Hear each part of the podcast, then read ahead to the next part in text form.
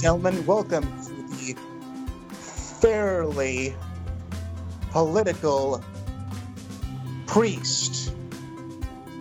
Oh, I was actually about to start clapping sarcastically, and then you fucked it up again. I hate you so much.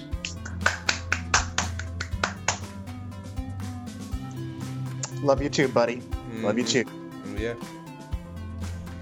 Alrighty then. So today Hello, even Eastgrim.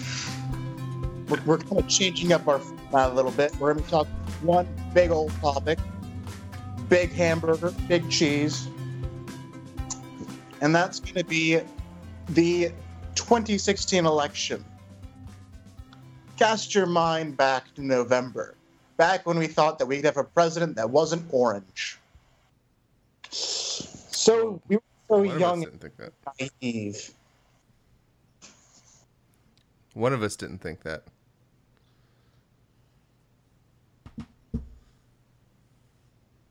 Right? That's fair. All right. When most people who voted still thought that we could have our first female president. Anyway, it doesn't matter. So we're going to talk a bit about that, just kind of why we voted for who we voted, just kind of a bit of a retrospective, I suppose. Well, and I think um, I think what I'm interested in too is uh, would anything change today? And I kind of want to put it in the light of developments that have happened now that we're four months into um, Mr. Trump's administration. Jesus, it's, it's only four, been four months. Yeah. Five. It Feels five like it's- much Longer. Yeah, just It actually feels just- 2020. 2020. Like, I, I- I feel like he's been president for the past three years. Yeah. Well, so uh, we should just just get it out of the way. Who we voted for? Uh, I clearly voted for Donald Trump. Yep, sounds about right. Clearly. Yeah. From Indiana. Of course you did. Well, yeah. That was the first state to hear back on. I think. Was it? Or Uh, it wouldn't surprise me. I mean, we're east, we're Eastern time. Well, no, that can't be right because parts of Indiana are Central time, so it couldn't have been one of the first states to hear back. Really West Virginia. Yeah. Well, anyway, no. Obviously, in the primary, uh, I voted for Bernie Sanders. Uh, in the general, I voted for Hillary Clinton. I I am in the same boat. For primary, I voted Bernie Sanders, and in general, I voted for Hillary Clinton. I didn't vote in the primary, and I voted in general for Trump. Did you vote uh, down ballot Republican? Whoops. Um. Yeah, pretty much. For like all the like minor stuff, like county things. I voted. I yeah. No Democrats, Because- no Libertarians, none of that. Uh, there wasn't any on the ballot really. Yeah, there wasn't. For Marion County. I mean, you're not really a Marion County resident, are you? Um, I was that for the election. Oh, I was an absentee California voter. Yeah, you should have voted at Salem because it went red. Salem did not go red. Yeah, Salem, Marion County went red Holy shit. by 4%. So it's, it's, it's fun being part of that. But yeah, um, Okay. I voted down the line for Republicans. Like Bud Pierce was um, running against uh, Kate Brown's the governor, and I liked him a bit, so I voted for him over Kate Brown because Kate Brown is pretty much a socialist. Mm. But she won anyways, so. Score one for socialism. Yeah, you got some enclaves here and there. Yeah.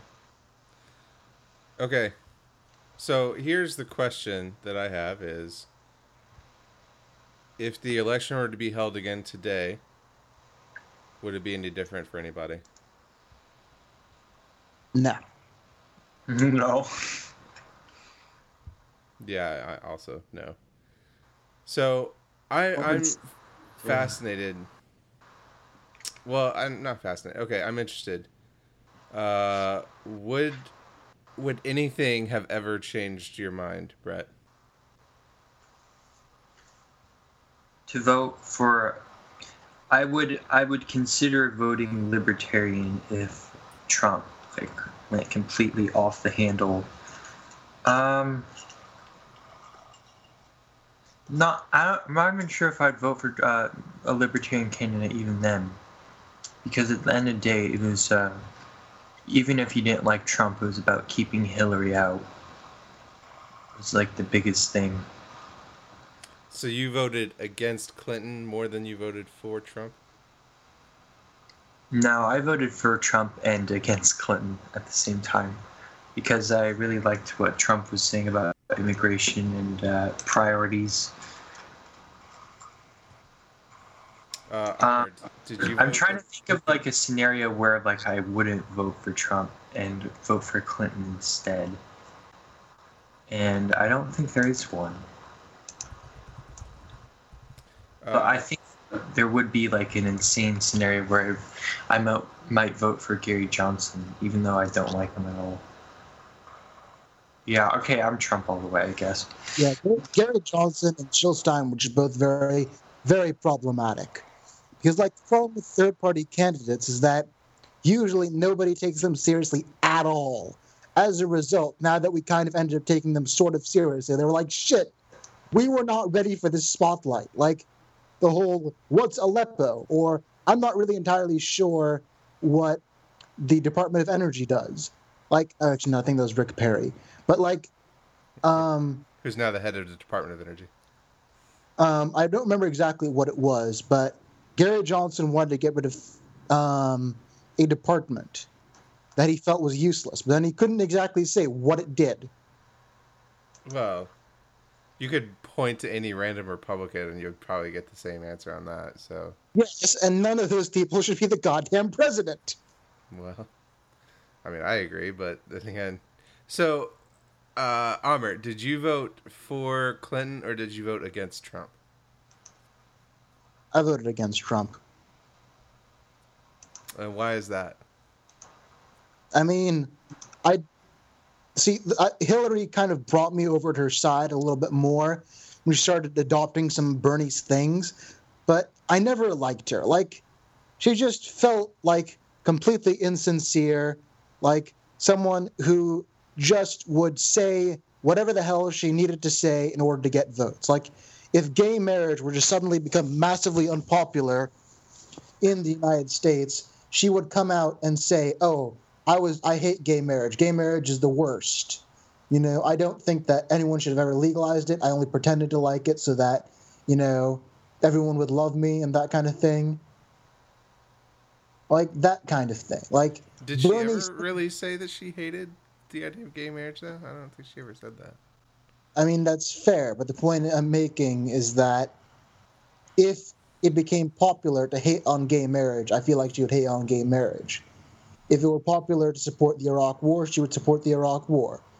Like, the thing I loved about Bernie, when I the reason I wanted to vote, I voted for him in the first place, is because he always stuck to his guns he was always very much a candidate who said, I believe in socialism. I believe in race equality. I believe in gay marriage. Like, there's videos of him talking in the 60s and the 70s. I think they're the 60s and 70s. I'm not entirely sure. But there's videos of him in Congress protesting against what people are doing to the gay community. Yeah, no, I, I, I get it. I mean, again, you don't have to convince me. I voted for for Sanders in the primary.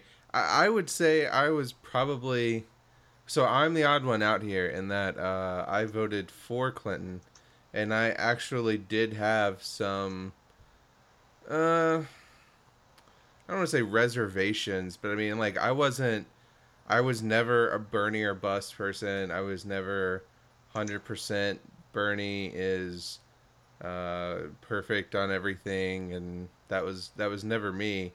Uh, I'm most aligned with him, but you know, I had significant problems with not with his policy stances, but I always appreciated about Clinton that she was uh, very wonkish and um, in a way that nobody else was. Like she really understood policy and the intricacies of it, and uh, her proposals reflected that. And whereas Bernie's, I never really like. I'm a single payer person.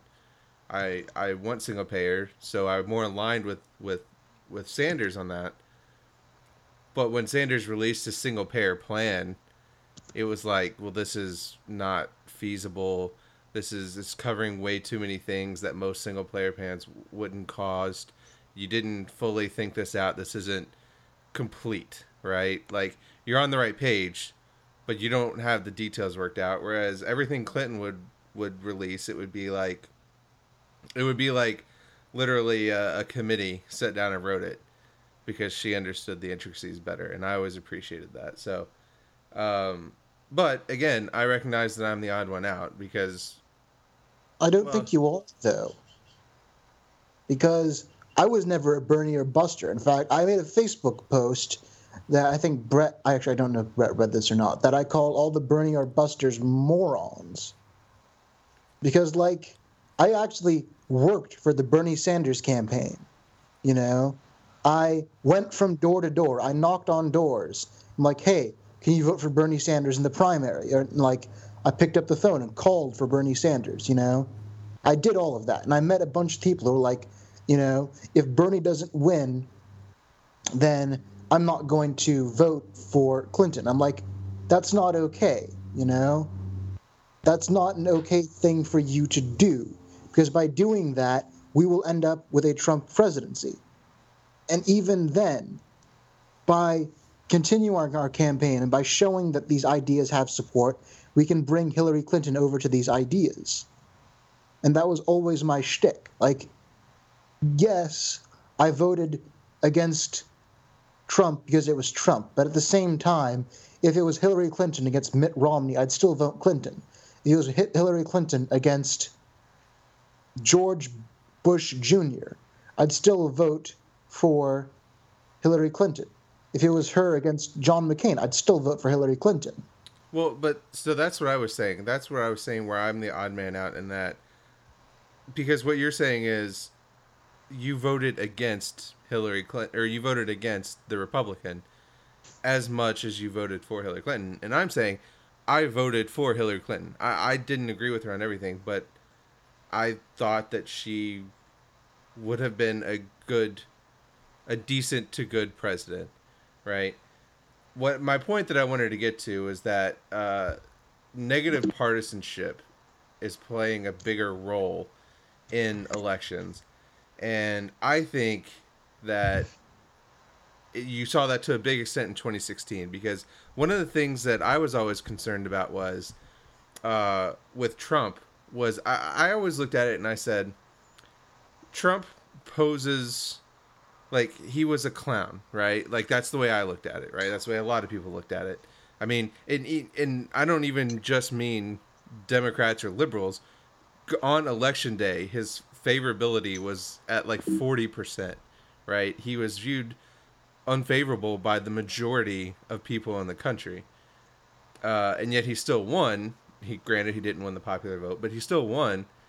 And because I think what that's a product of is that's a product of negative negative partisanship. Because again, my concern was always that Trump had awoken something that was very nationalist uh, and authoritarian, and that he wouldn't be successful because people wouldn't take him seriously. But I was always concerned that the next person would be successful, right? That the next person to come along that didn't insult disabled people and say that he could shoot someone on Fifth Avenue and not lose a vote and do all the things that you know be caught on video saying that you sexually assaulted someone all the things that should have disqualified Trump and didn't I thought eventually would but eventually someone would come across that would have all the same policies but not any of the things that and not any of the disqualifiers and that they would win right but I think what instead happened was negative partisanship won. And negative partisanship is essentially referring to the fact that people vote against the other party as much as they vote for their own party. And I mean, so that's not fair. no, no, no I- it, I wasn't vote. I didn't see. I, when I vote for people, I don't think this person's a Republican. I shouldn't vote for them, or this person's a Democrat. I should vote for them. You know, I think this person wants to put lots of money into wars. This person has a bad immigration plan. What the hell is this guy doing with health care? right, but The reason I would have voted for Hillary Clinton over John McCain is because Hillary Clinton had plans to. No, actually, I don't know if she was for legalizing marijuana yet. Was she? I don't uh-huh. think. No. what? No, she was never legalizing pot, but she was No. all about trying to work to get lower prices for schools, for raising the minimum wage, and all things that I support. So, yes, I, I did also vote for her, but at the same time, I'm pretty sure you, as a person, by voting for Hillary Clinton, also didn't want Donald Trump to win. That's how voting works. By voting for one person, you imply, I want this person, not the other guy. Right. No, I, I I'm not saying that I'm immune to this. And I'm not saying that your vote was specifically Okay, there's roughly 60 to 70% of voters in any given election that are going to vote for one side or the other, right? That's constant, right? It's the 30% that are considered the swing voters, if it's even that much, that are considered the swing voters that is a combination of people that will flip from one side to the other or are people that you'll get out to vote, right? People that you have to either get out to vote or versus stay at home, right? And so if things are going a particular way, uh, you know, people that lean liberal uh, who are discontent with the status quo will be more likely to come out to vote, and conservatives would be more likely to stay home, or vice versa, right? My point was simply to say that it's it's increasing that those people in the middle, those swing voters, and even people on the edges, uh, or people in the seventy percent that would typically just say, "No, I'm going to vote this way every time." Those people before our time, there would have been crossover, right? There would have been people that have said, "No, I'm not going to vote for this person." Uh, So, for example, uh, when George McGovern uh, was nominated in 1972, right? There were several Democrats in Congress that came out and endorsed Richard Nixon running for office, right? Because they couldn't agree with with McGovern. That there was not a single Republican that came out and uh, endorsed Hillary Clinton in, in Congress, right? Like it just did not happen. Uh, likewise, obviously there was no Democrat that came out and endorsed Donald Trump, but Donald Trump was the not mainstream candidate here. so my point is, Donald Trump didn't follow traditional party lines because, for example, you talked about healthcare. I mean, let's not forget that what Donald Trump said about healthcare before he got elected was that everyone was going to have healthcare and the government was going to pay for it. Right? I mean, that's an incredibly liberal policy stance on healthcare. He also criticized Hillary Clinton from the left on war. He kept talking about why are we getting why do we want to get into all these wars and all this stuff. So the idea that that didn't really swing people is what I'm talking about in that negative partisanship uh, took over in, in, both ways, right? So the fiscal conservatives who were be like, no, I don't want single payer healthcare. I don't want government doing, you know, running healthcare and paying for healthcare. I do think we should be at war with ISIS and all this stuff. Uh, or that hated Russia, right? They didn't flip over and vote for Hillary Clinton in the way that I guess I would have maybe expected. And let's not also forget that Donald Trump has in the past said things like he supports abortion rights, even partial birth abortions, all the way up till 2000. So where were all the pro-life people flipping on that, right? Uh, and, and maybe not voting for Clinton, but voting for Gary Johnson. Well, I guess that's not a good example either. Or uh, what's his name? McMullin. McMullin, oh, right? Yeah. Right. Where were the people vote, switching and voting for McMullin? And, and I think that's the thing that's fascinating. Is my point is negative partisanship was so powerful that even in a state like Utah, where McMullin is a Mormon, uh, he's from Utah, he was polling incredibly favorably in Utah. Uh, all the way up until the week before the election. And there was talk that Utah might actually be the one state that would swing away from Trump because Mormons tended not to like Trump. He lost badly in the primaries because Mormons generally saw his attacks on, on Muslims, for example, as an attack on religious freedom, and Mormons feel like they're a persecuted religious group, so they didn't like that, right? And so and it, but in the end, it didn't matter. He still ended up winning Utah, carrying over fifty percent of the vote because the negative partisanship kicked in, and and we have poll numbers to back this up. This is the reason I bring it up. So you know, Pew in 2014 they showed that uh, in 1994, 16% of Democrats and 17% of Republicans had an unfavorable view of the opposite party that they thought that the other actually not just an unfavorable view they thought the other party was a threat to the nation's well-being. In 2014 those numbers were 38% for democrats and 43% for republicans right? And in 2016 it was even higher. It had gone up to 41% of democrats and 45% of republicans. So it wasn't just that it wasn't just that people looking at it and say, I'm voting for this candidate because they more closely align with me, or I'm voting against this candidate because they have policies that I don't like. It's that I am voting against this other party because I view them as a threat to the country, even if I don't align traditionally with the candidate of the party that I'm voting for. Or I won't even cross over to a third party because I don't want to risk putting Hillary Clinton in office. Right? I won't cross over to Gary Johnson or Evan McMullin because I don't want to risk Hillary Clinton.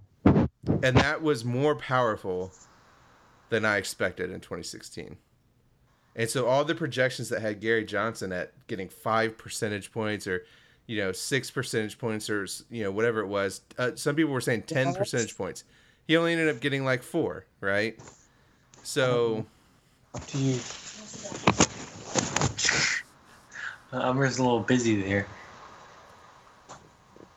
Yeah, I think that the election might have been similar to what it was 50 years ago if you had like Mike Webb versus Jeb Bush.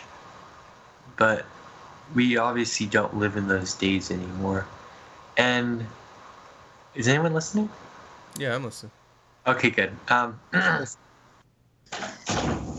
and I think that's probably a good thing because if you if you look back, people it, it wasn't it wasn't really defined parties like fighting for like different sets of jobs. It was kind of like this amorphous like Republican Democrat thing. And my hope out of the this election cycle is that we get the Bernie people um, making their own socialist enclave and the moderate Democrats making their own party and the Republicans, like the establishment Republicans making their party and the Trumpians making their own party. so that people have more variety when it comes to what it's like uh, to vote. I don't, I don't think I think the reason why we had like Republican Democrat system and there was a lot of pushover, like um, a lot lot of uh, changing, is because the only thing like really distinguishing people's views 50 or so years ago was like a couple of foreign policy issues and maybe like I don't know, like an abstract like economic concept. I mean, that's And those are fair. Hmm? The big difference between Democrat and Republican is the obvious one, which is small government versus big government. Yeah, but even like if you get a Republican like Jeb Bush in a room with a Democrat like Mike Webb, they're gonna agree on like ninety percent of the stuff. Their rhetoric might be different, but they're gonna agree on like ninety percent of the stuff. So it's interesting that you say that because I actually think that we've reached a point of partisan hackery that I don't think we should have reached. I don't like where we're at. I preferred like back in the 60s and the 70s where we had liberal Republicans and we had conservative Democrats and we had a bunch of Republicans who voted for a Democratic bill. We have a bunch of Republican, sorry, de- Democrats who voted for a Republican bill. Yeah, and that's for a Democrat that's back when Oh. both parties agreed that gay marriage should be outlawed, and that's back when both parties. That's fair, and that's a wrong thing. But I still think that we should have parties that sometimes agree to vote and work with the other party. Like John Boehner It's hard to do that when like ousted there's more issues like dividing. as, as Speaker of the House because he had the gall to work with Democrats on a budget. Yeah. Well, okay. So let's let's just cut through the bullshit and let's let's be uh, uh, completely honest about what this really was, which is Republicans and Democrats today don't have the same view on what the world should be anymore, Yeah. right? Yeah, I agree with that. I don't. I don't think I do. So so ask Brett what he thinks the world should be. the, I think that if, as you've noticed, when it comes to things like global warming, all of us agree on what to do with global warming. There's many topics that all of us agree on. The reason that all these things aren't getting done, the reason that all these things aren't being pushed for, is because of two main reasons.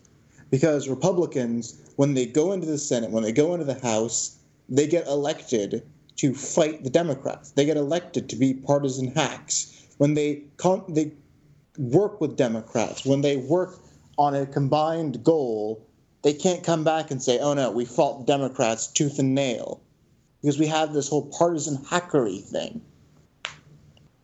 I And then- think you're just putting a name on it. You're proving my point, which my point is the reason people keep voting for Republicans, even though, so for example, this week, Donald Trump pulled out of the Paris Climate Agreement. Now, if you go to the polls, the Paris Climate Agreement has majority support among every single group and demographic in every single state, right? The support for staying in the Paris Climate Agreement among the United among Americans as a whole was 71%. Even among Republicans, it was at 50, I think 53%, yeah. And it has I mean, majority because support the- in every single state in the country. The Republicans didn't really ramp up their rhetoric about the Paris Climate Agreement. I barely heard anything about it except from the liberal side, being like, "Wow, look at this treaty that we passed." The Republicans didn't really talk about it until Trump and Pence got up and started saying that it harmed American business. So it's one of those cases once again where like the party dictates something, and before then people are are usually pretty agreeable on it.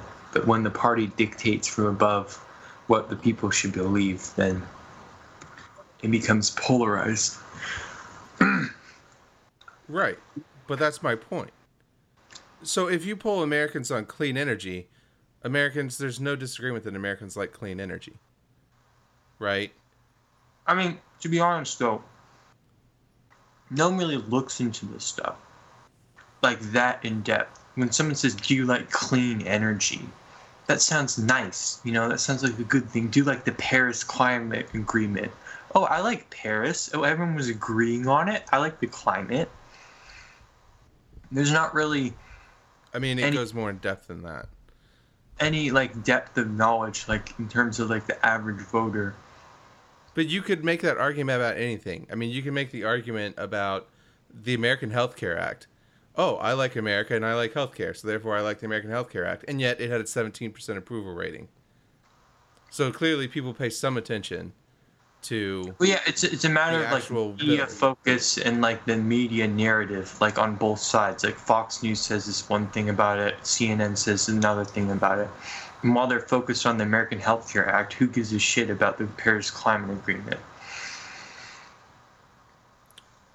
But my point is, like Americans in general didn't have a problem with the Paris Climate Agreement. They don't have a problem with clean energy.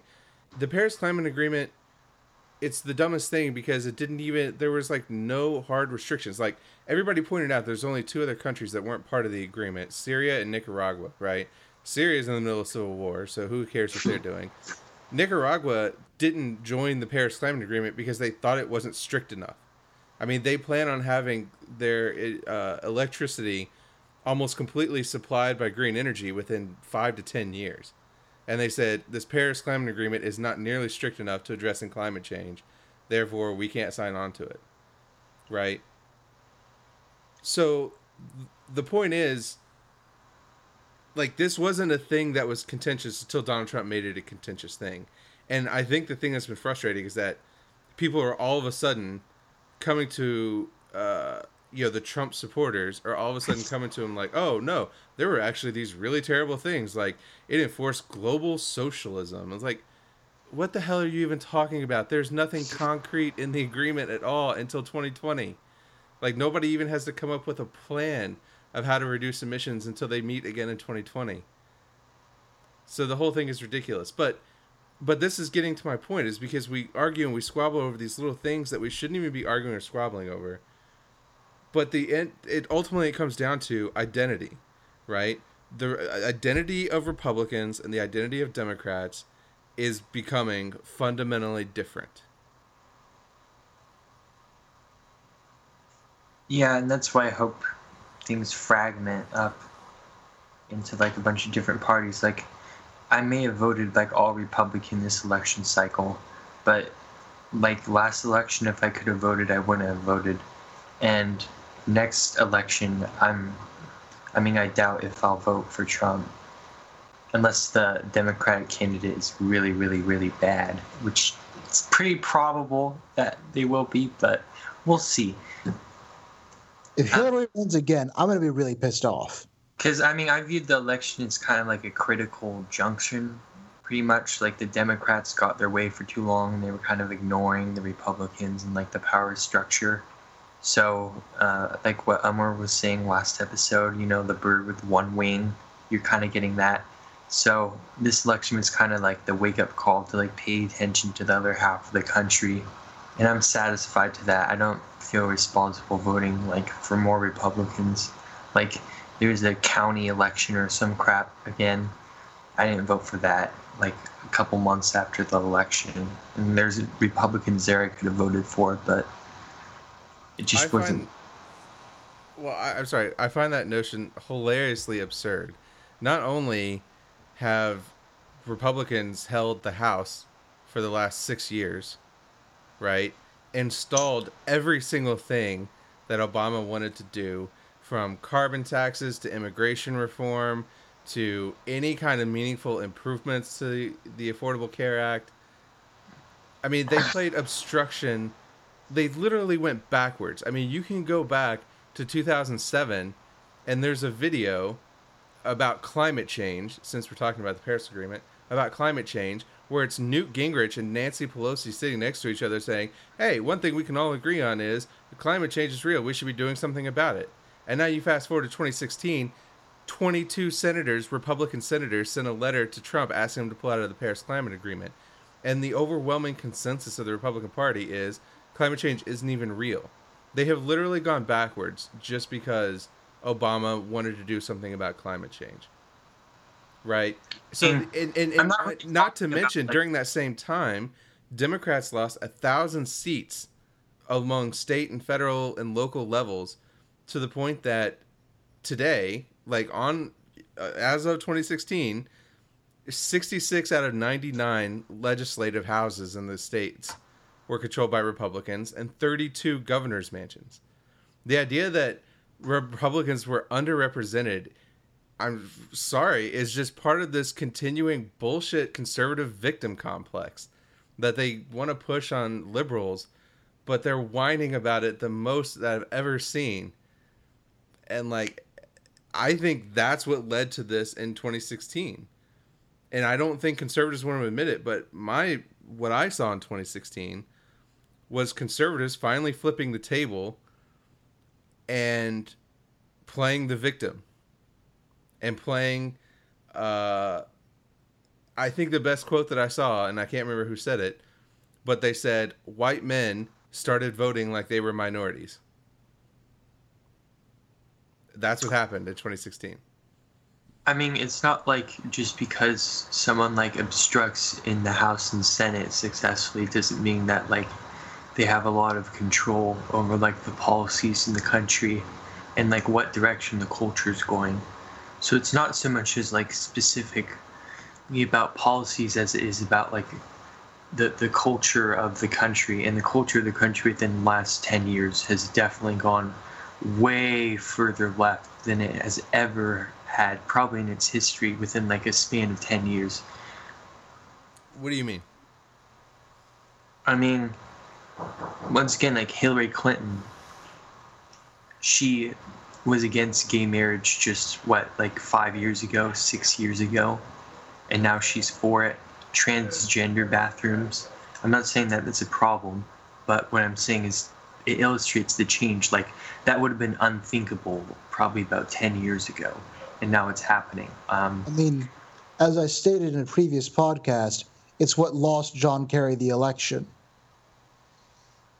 Gay marriage Yeah, because as I stated, uh, Karl Rove and George Bush's strategy was to go all throughout the Bible Belt and say that, you know, this John Kerry fellow, he's pro gay marriage. As a result, everyone in the Bible Belt came out in droves to vote against this gay marriage loving presidential candidate.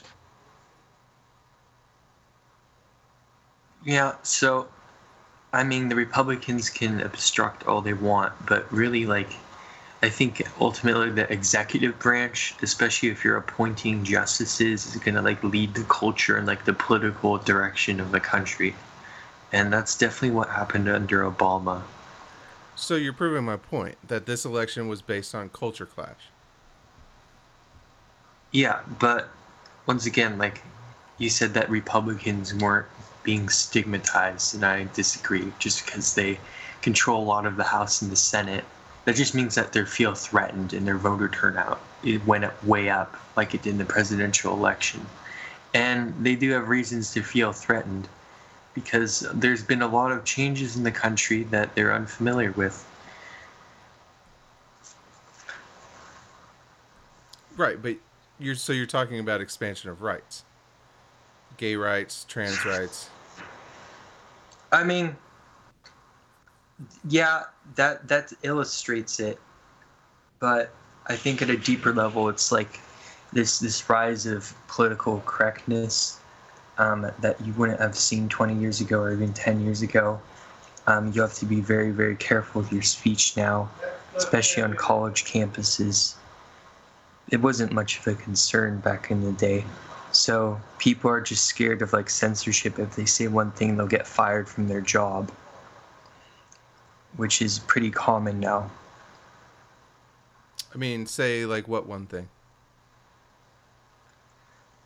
Um, say that you you don't you don't agree with gay marriage and you work and you're higher up at Starbucks, you would probably get forced to resign because of that. And that would be a problem. Or Chick fil A, they were against what was it again? What was the whole Chick fil A scandal? For sure, they're against gay marriage. Yeah. Yeah, and they they got a lot of flack for that. Or um, Hobby Lobby, where they um, oh, they tried to try to get the company to pay for um, like uh, contraceptive care, or like. I mean, Paul's not going to like this, but the the florist in Eastern Washington who got sued by the gay couple because she refused, on religious grounds, to um, service their wedding. I mean that all of that reinforces like the idea that, and I think it's true that there's definitely like a culture shift that's becoming more and more and more hostile towards conservatives. I mean, that's not. It's becoming fair. more and more hostile towards bigotry. I mean, that, that's not fair. That's like saying, you know, I'm not going to sell.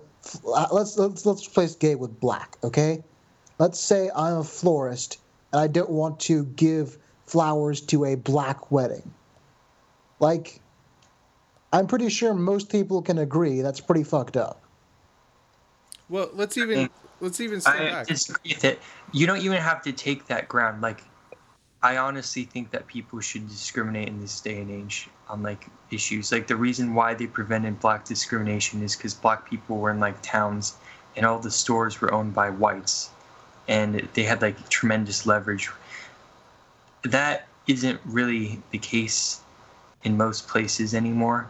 So I don't think I, I think it's an outdated rule, but you don't even have to argue it from that area. Like you could argue it from just a religious rights perspective, like freedom of religious expression. Like how many how many like Muslim bakeries have like, these gay people like visited and like asked a Muslim person to to like bake a cake for them. Maybe like they accept it, but I'm Yeah, I not don't sure. think it's any different. Uh, So so I don't think it's only a Christian problem. It's it's like I mean, it, I'm it- like all religions. No, no, no. let- Hold on, hold on. Let's step back. First of all, let's just be clear on all these things. For one, uh, Hobby Lobby won their case, Yeah, but so I the, don't. I fail to see what the problem there is. the the point is that it's being assaulted.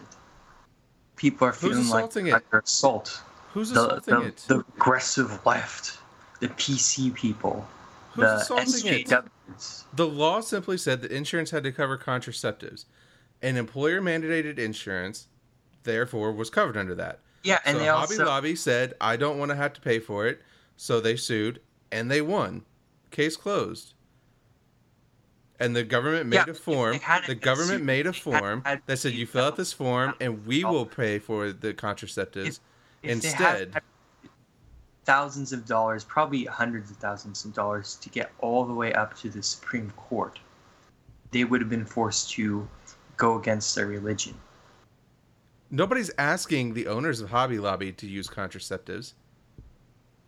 Nobody's I mean, asking them to hand out into this. condoms. and the Supreme Court would disagree with you, which is that like when you have a personal investment in the business, like they didn't have any shareholders, like they were the ones controlling the company, and like it was basically them uh, like owning a smaller store.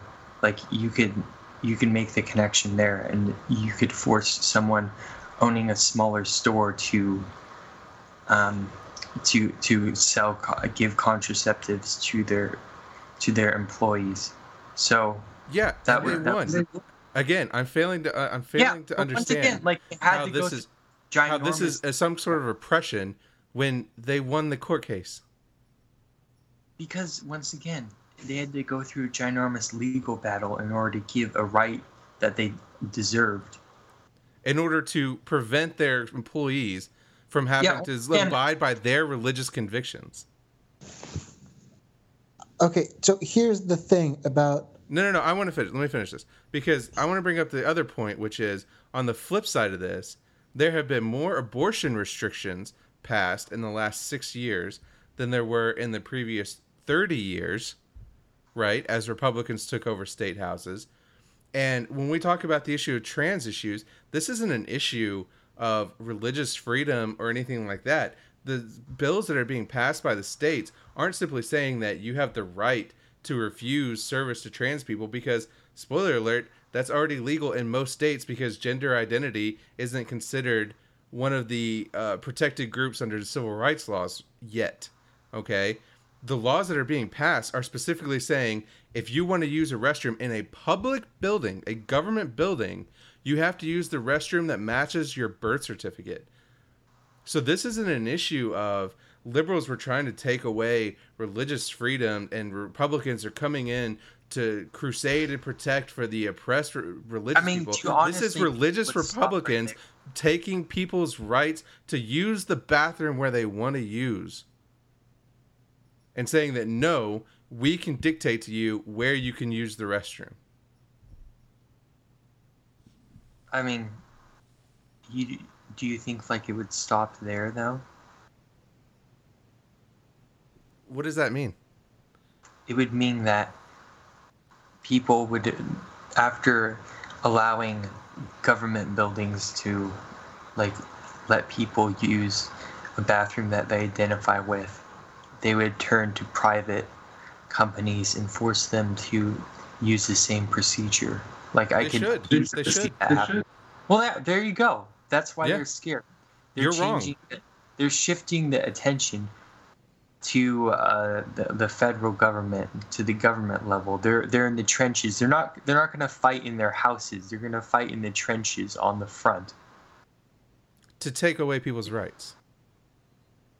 I mean, you can call it whatever you want, but I call it what it is. I mean, we're not really here to debate over like topics, just so much as like get into like the mind of people.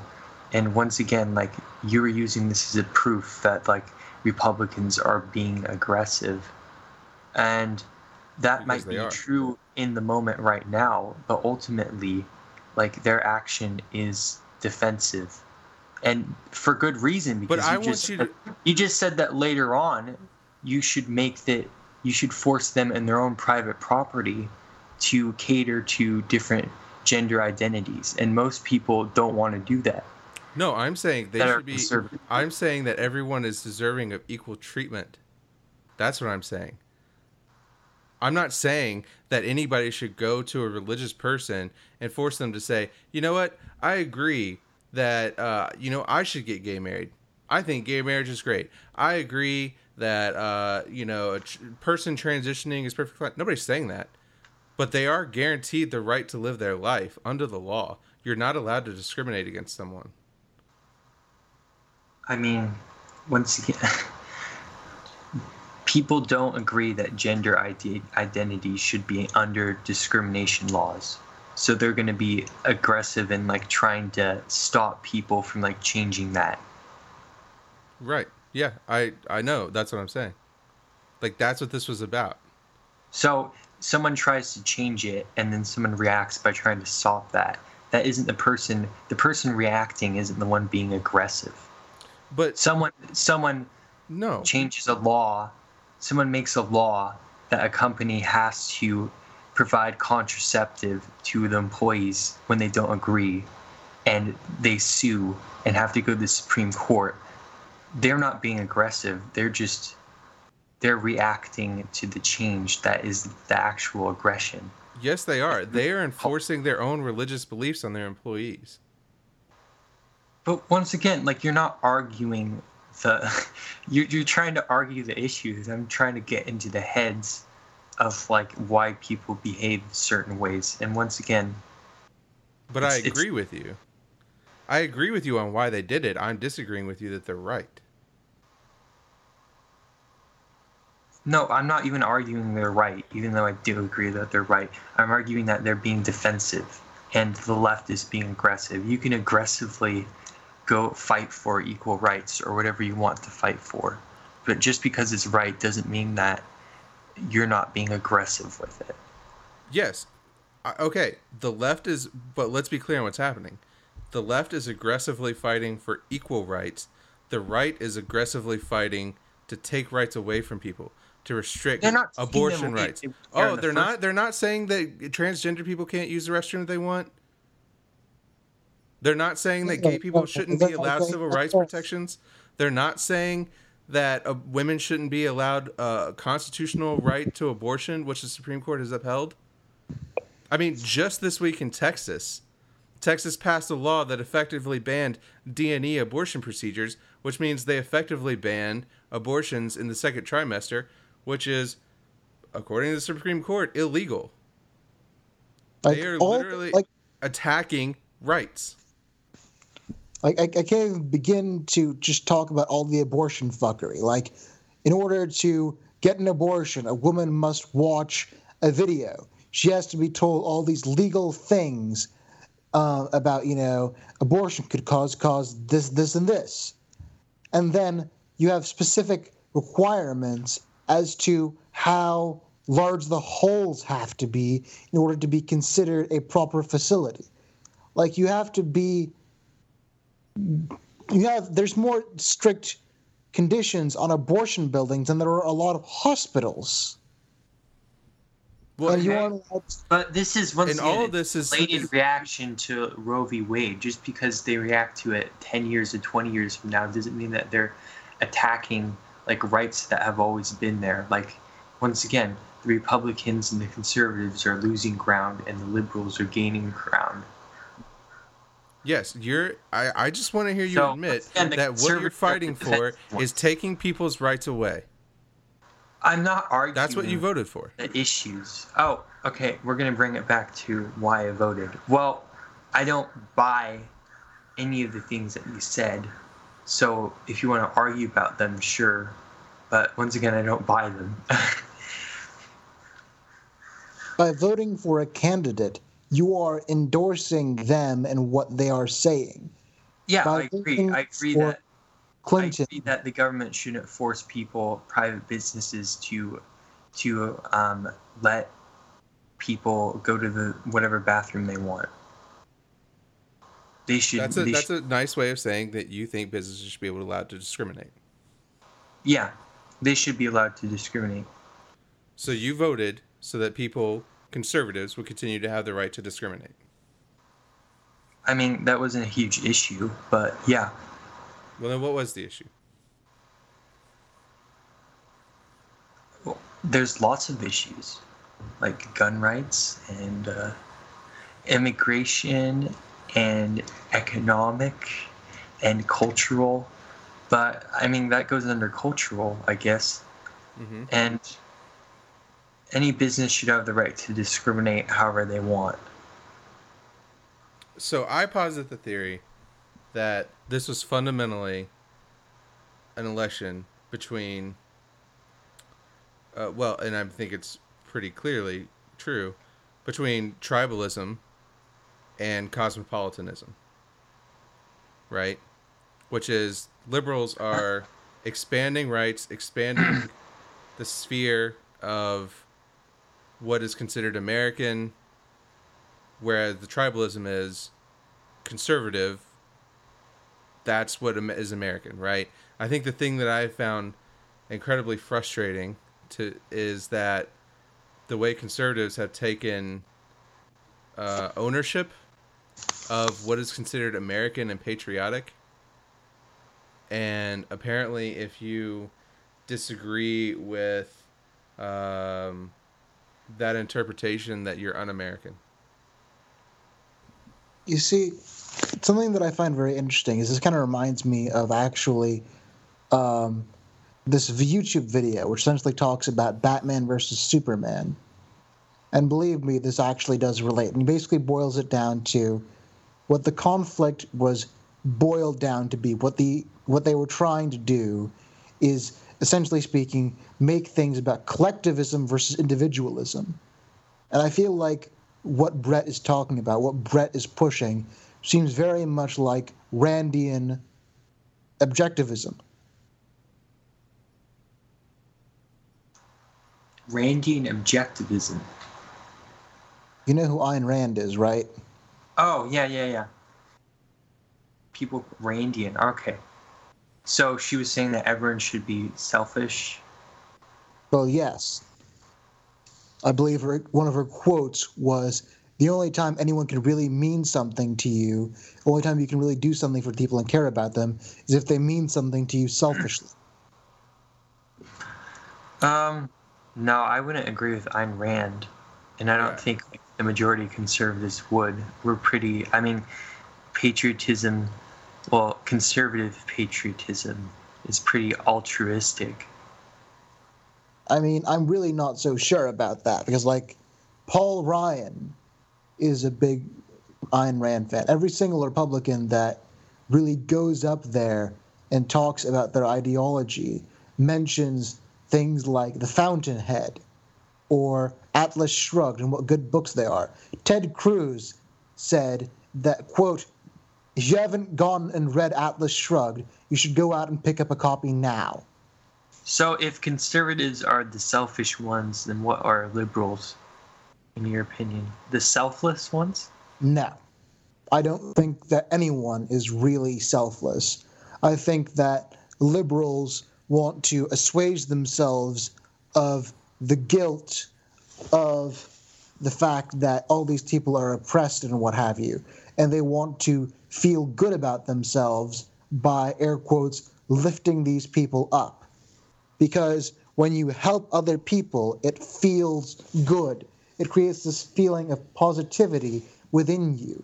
So, by creating these equal rights, liberals get to pat themselves on the back and say, yes, this is a good thing I did. I get to feel good about this.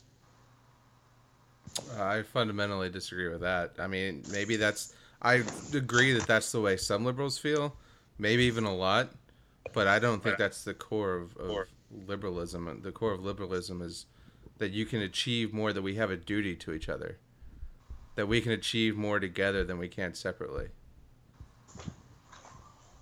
Like, the reason you expand rights is because you recognize that other people have can contribute to the greater good and that we each have an obligation to each other right i mean it's the classic uh, jfk think not of what your country can do for you but what you can do for your country right There's a much better JFK quote here, which is the rights of one man are of, are the rights of me, of you blah, huh, huh. something about the rights of man being diminished when the rights of another man are being diminished. yes yes. And well that's the i think it's the mlk quote uh, injustice anywhere is injustice everywhere right? So yes that's the core of liberalism which is you fight for equal rights among all groups right? To have their own way of life but that doesn't mean that they can impose it on other people. But i think what you talked about i I also disagree with you in terms of conservatism when you point out paul ryan uh, and his love of Ayn Rand, uh, or you know Ted Cruz, whatever, those are not people that fall that fit in with the modern conservative Republican base, and certainly not the Trump supporting base, right? Uh, I don't think that that individualism, like I think it's a myth that that sort of individualism is the core of the modern conservative movement, and I think Donald Trump was the proof of that. I think that those politicians, I think those politicians used, they used cultural fears, dog whistles, uh, fears about immigration, fears about civil rights, fears about crime, fears about uh, expansion of civil rights for homosexuals, transgender, uh, things like that. They use those fears to push their conservative economic agenda. Because let's not forget that the core of the Republican Party that, that has been maintained has been conservative economics, right? But before the 1960s, the Republican Party was progressive socially. It was the party of civil rights and the party of um, actual small government not interfering with people's ability to live their lives, but also not um, not letting people interfere with other people's ability to live their lives, right? But that flipped. They lost badly on that because the Democratic Party was the populist party, which was we're going to uh, use the government to take care of people through Social Security, through spending, right, and all that stuff.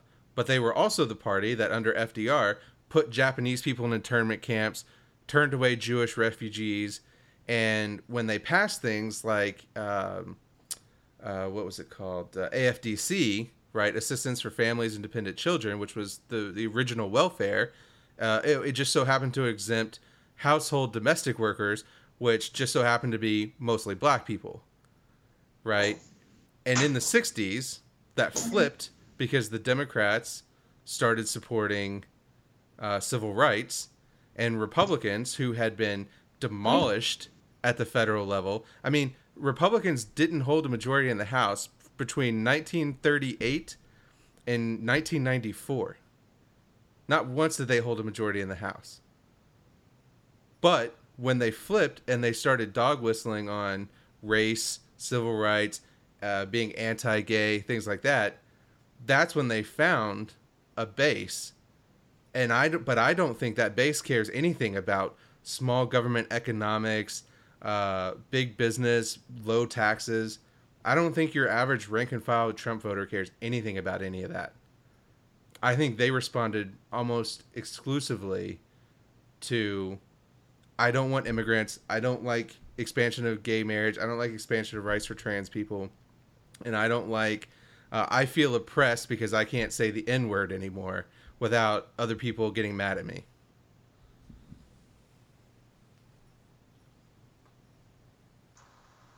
Yeah, I, I'd probably agree that the biggest motivator for Republicans is definitely a sense of tribalism.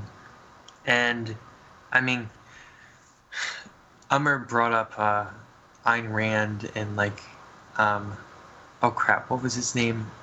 Paul Ryan talking about Ayn Rand and how great it is, and you know their endless talks about small government and Rand Paul talking about small government and stuff like that. They didn't get very far, and it's definitely like the the small government, like conservative, like taxes is the number one issue. Is definitely like going downhill in terms of its popularity among Republicans. So yeah, I'd agree with Paul. Because even most Republicans think that the rich should be paying higher taxes. If you look at most polls, it's yeah, a slim like Trump majority. is- is admitting to like uh, during his campaign to like have Wall Street pay more taxes and stuff like that. So this is the key that I want to get to though. Because and, and I will also just add on to that real quickly that you remember that when Paul Ryan uh, said bad things about Trump, Paul Ryan got booed in his own state. Right? Again, Paul Ryan is not a representative of the Republican Party. I have long argued that Donald Trump is the representative of the real Republican Party, not Paul Ryan, not Rand Paul, not any of that. It's people like I think Paul Ryan is people like Paul Ryan and Rand Paul are using Republican voters to push an agenda that Republican voters probably don't like economically, foreign policy wise, but they would still rather have that than vote for a Democrat who might do things like give them the health care that they want, right? But would also uh, expand immigration. They would rather go without health care than have more immigrants come into the country.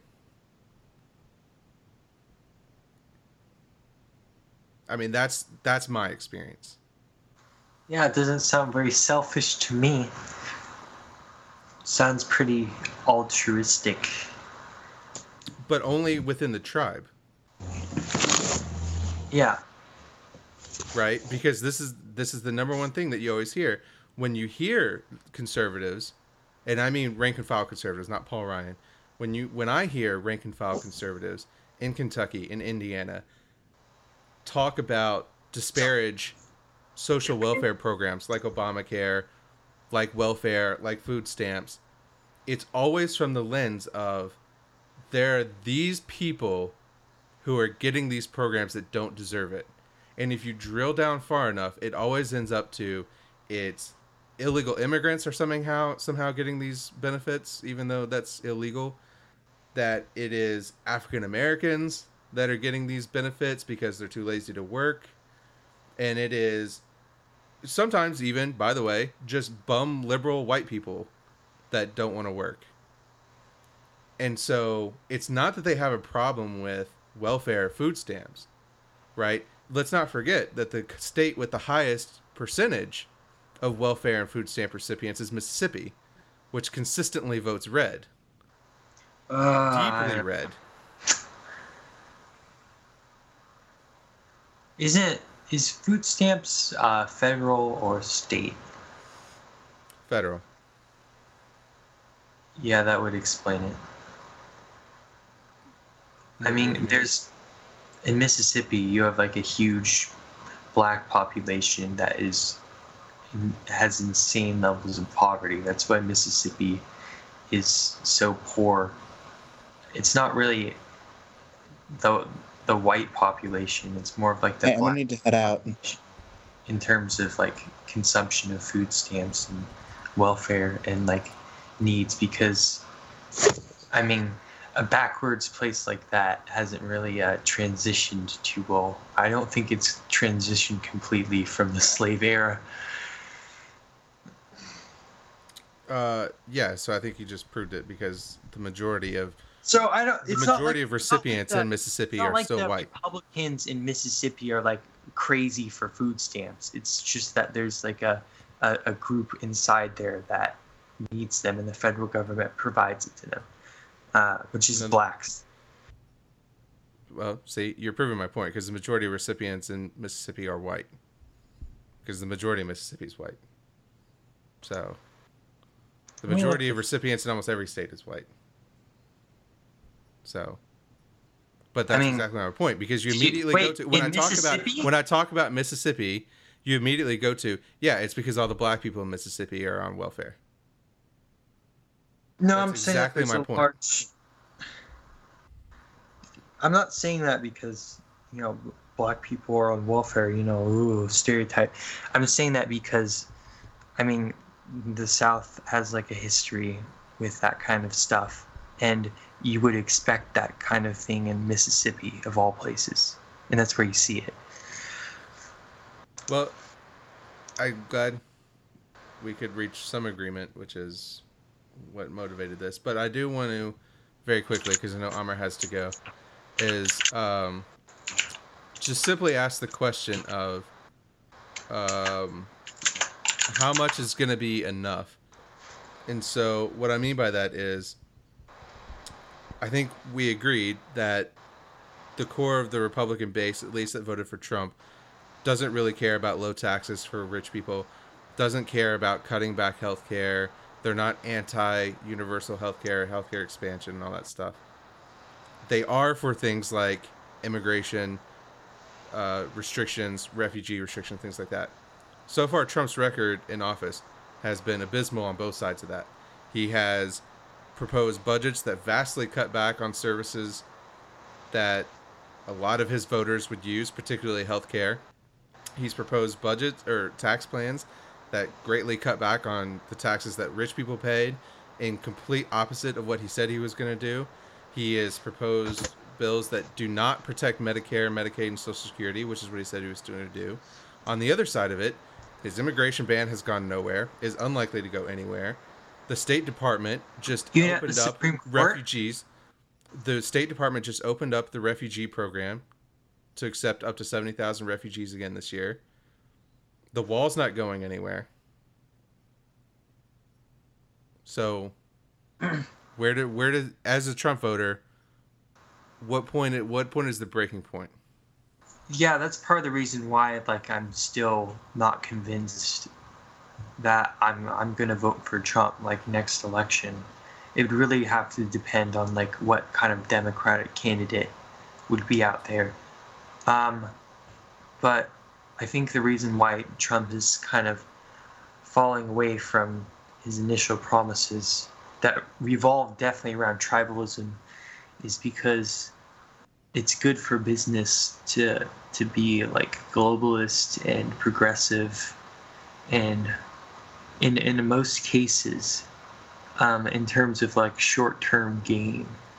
So I was I was pretty excited to see like the tribalist thing come into play because I mean I believe that like the nation state is like the best form of government because for the reason because it, it brings people together sure that's one part but you also need like the the most the optimal amount of incentive in order to get people to work together and um, get them to be like motivated towards a common goal and that doesn't mean that you need like total totalitarianism but there definitely is a balance that's needed in terms of like a national identity and responsibility to keep a country from not slowly cleaving apart and sure that isn't good towards wall street or the stock market if that means that you know we don't import as many cars and we build more factories in America. But ultimately, I think it would be better for like the cohesion of the nation.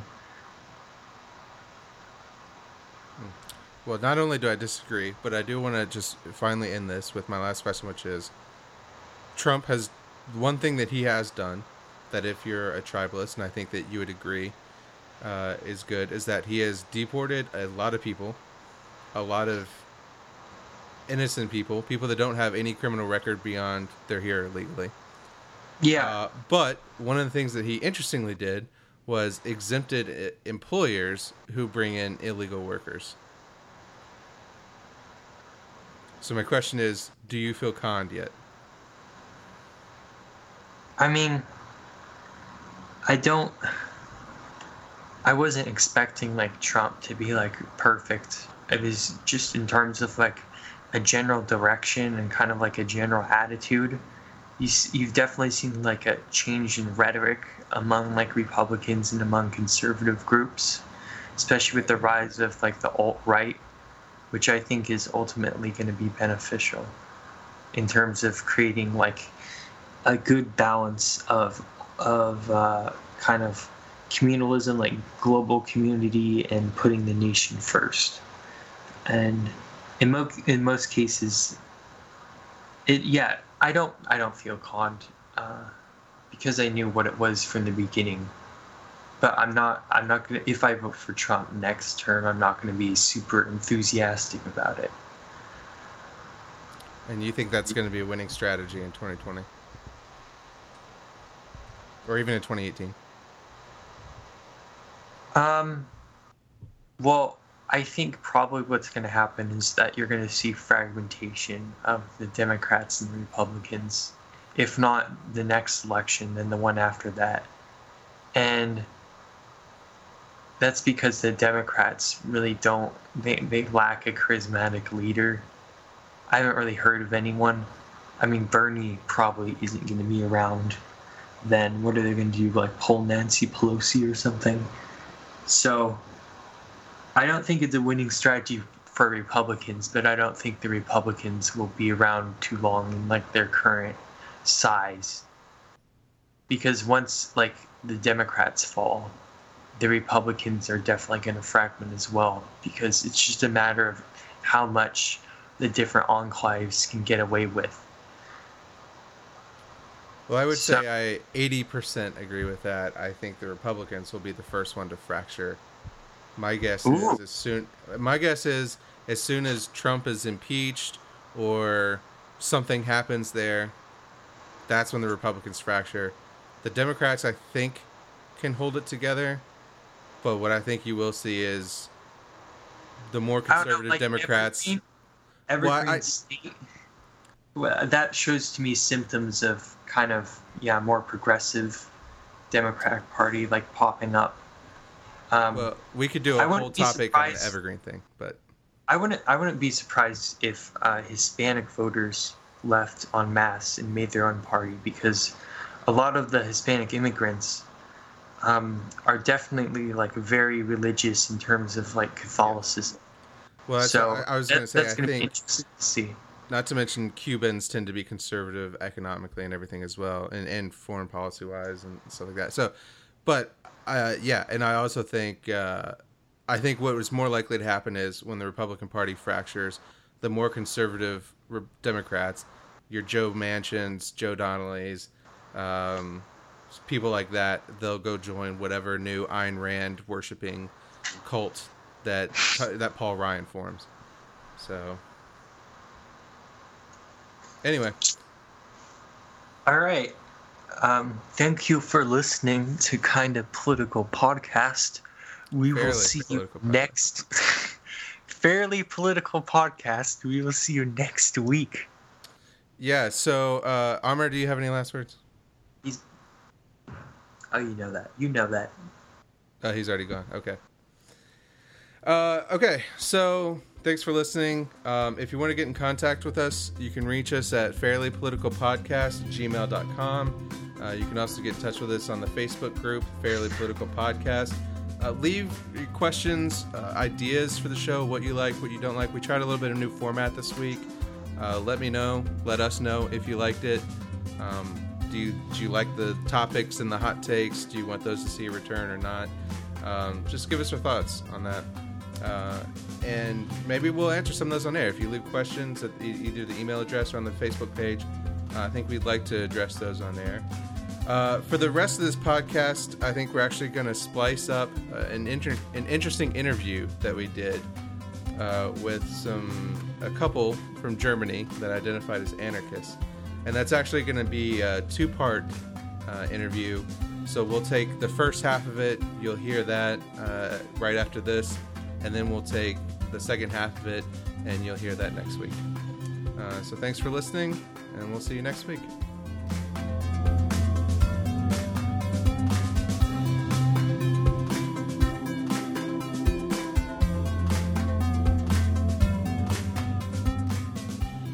Welcome, ladies and gentlemen, to the kind of political podcast.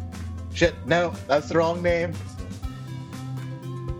Well, everybody, One day you might get it. one day. All right, everybody, welcome to the podcast. Today we have we're do, we doing things a little bit differently. Uh, we're gonna have two guests with us who have some very interesting political views, visiting from Das Deutschland. First, we have Isegrim and his wife. Isegrim, why don't you tell us a little about yourself? what, what is there to know? I'm I'm an anarchist, um, not in the way most people think what anarchy truly means, but uh, yeah, I can give you an anarchistic viewpoint on on politics, and I'm happy to be here. Thank you. Eve?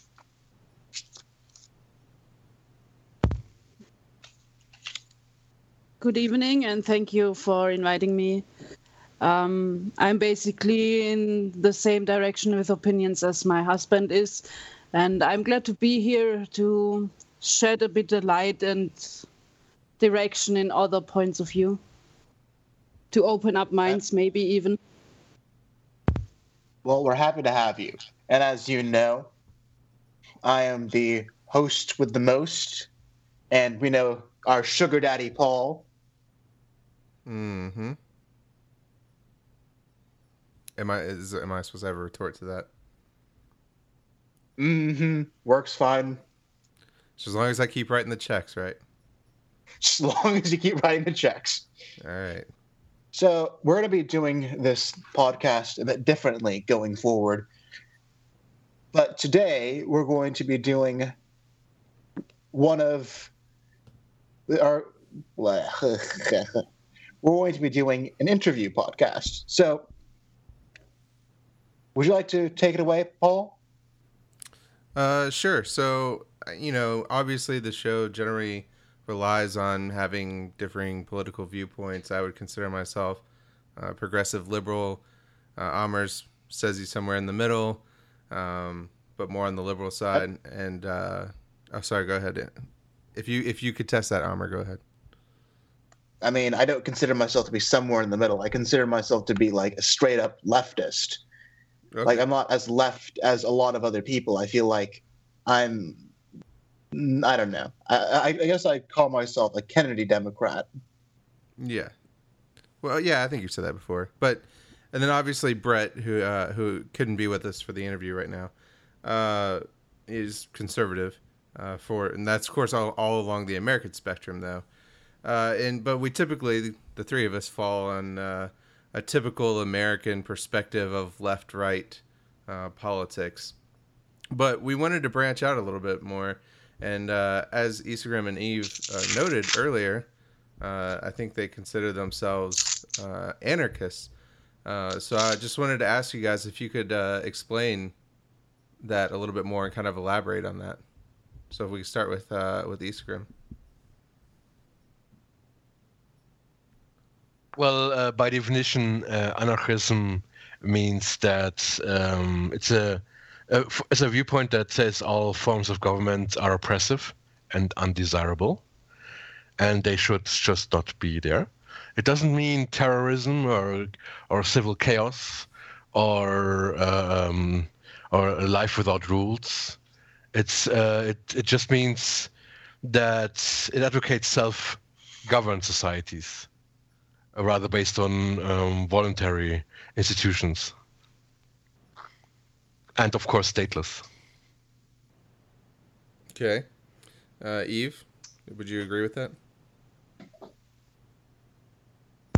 I do agree, yes. Well, look where did politics lead us today. We have basically no freedom, still have war in the 21st century. So I'm with my husband. It would be better if there would be another concept besides the politics that is um, active at the moment. So something that interests me is what is what do you feel is the difference between your your views on anarchism and small government libertarianism. Well, what is small government uh, libertarianism then? Uh, well, I think it would generally be considered neoliberal, which is the idea that the government is hands off, uh, both economically and socially. Um, at least, or that was really more classical liberal.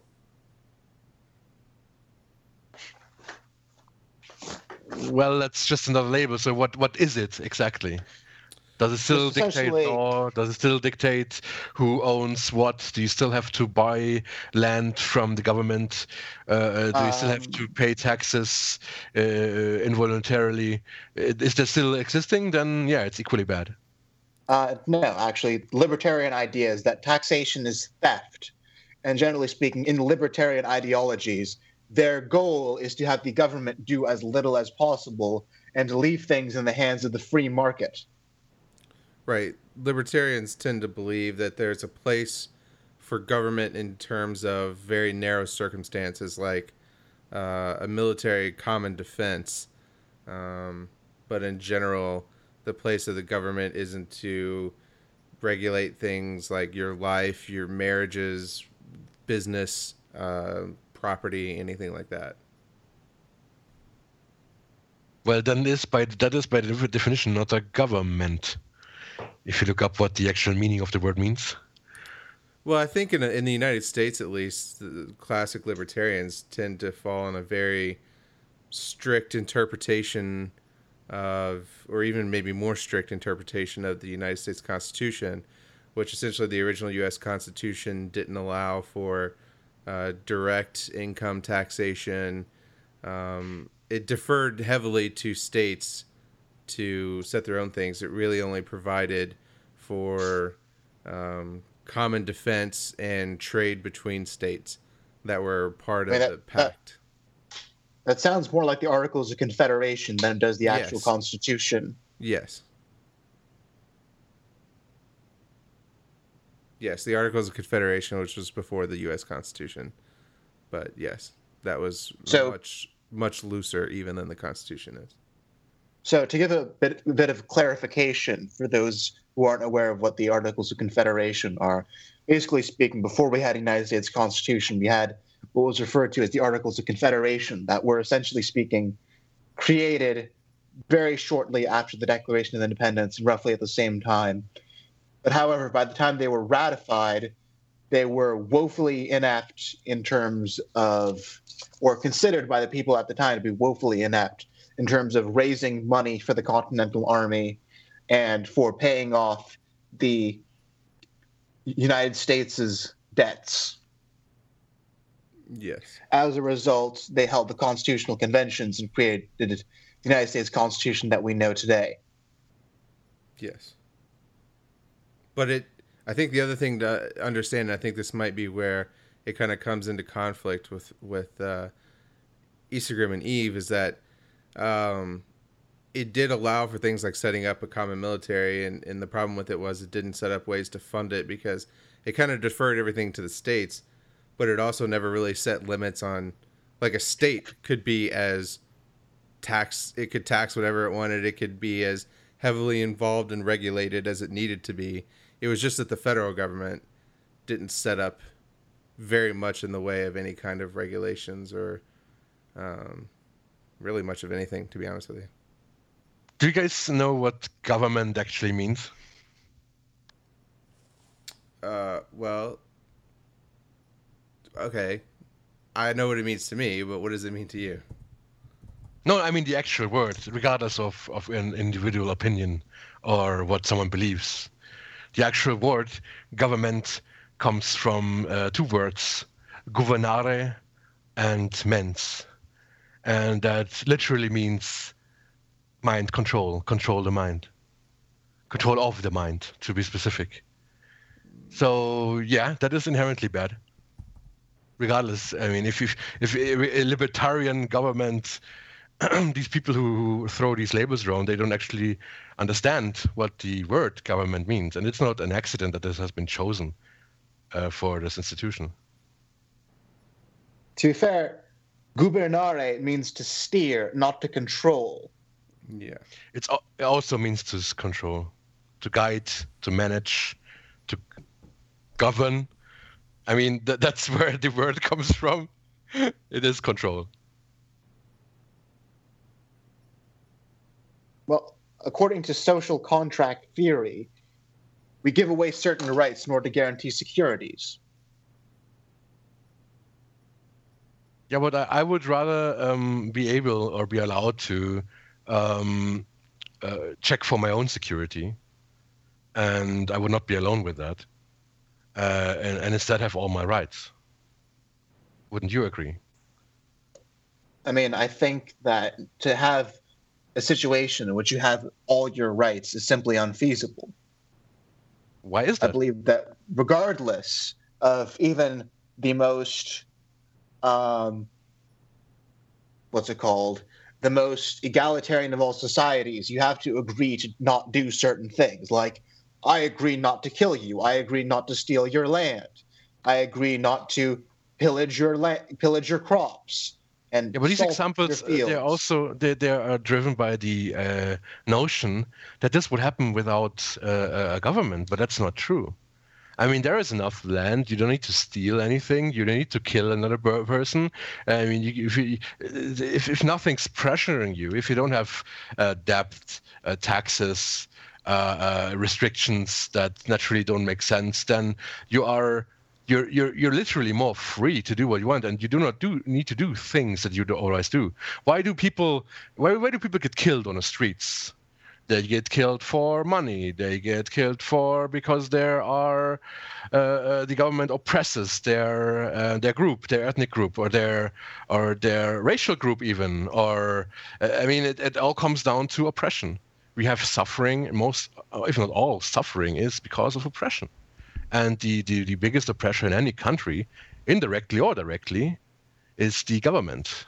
If you follow the line of aggression and and uh, and pain and suffering, it goes um, to the government. It doesn't stop there, but it, it that's uh, that's one stop.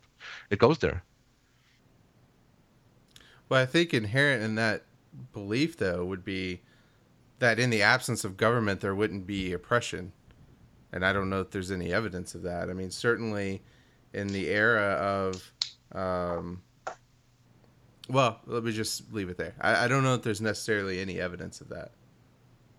and I'm almost kind of sad that Brett isn't here because I kind of would want him to bring up tribalism in terms of the whole thing of, generally speaking, in terms of the origin of species, we had this tribalism in which it was us and them, and we created this society of us and them. And generally speaking, you know, human beings tend to congregate and create societies of us and them, essentially by creating bigger states of us we can kind of help end these this tribalism.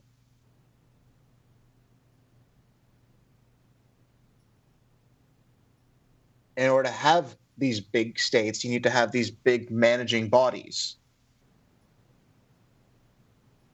But uh, us and them doesn't have to be the general viewpoint. I mean, uh, in in in in a, in a, an and situation where where us is the good guys and them are inherently the bad guys because they're not because they're on us. And most people believe that the world works like uh, Walking Dead, where when there is a government, there is just I mean uh, just brutality going on. But that's inherently not the nature of mankind. If you ask a sane person on the streets, they they would agree to to certain things. You know, uh, no one wants to kill another person if not for defense, and that's the extreme measure of defense. And no one wants to have wars. You know, no one wants to have suffering or watch suffering or have other people suffer. You know, uh, or uh, suffering exists. You know, and if you ask a sane person on the streets, uh, if he would be willing to work towards his own benefit and the benefit of someone else who is also then his own benefit, then he would totally grow up. So we have certain natural things that every sane person would agree to. So anarchism would not uh, end in, in, in chaos and war and, and oppression and, and, and land stealing and such, because uh, every sane person would just disagree on, on certain things because they don't make sense. They're not beneficial. Well, see, and I think this is where I would disagree with you fundamentally. I think this belief that you have that everyone agrees on certain fundamental things, I don't believe that. And I think I didn't say that. You said every sane person. Every sane person, yes. So if anyone, so it's very easy with that statement to say anyone who does not have that belief is not a sane person. As a result, like if you look at right, all these, exactly.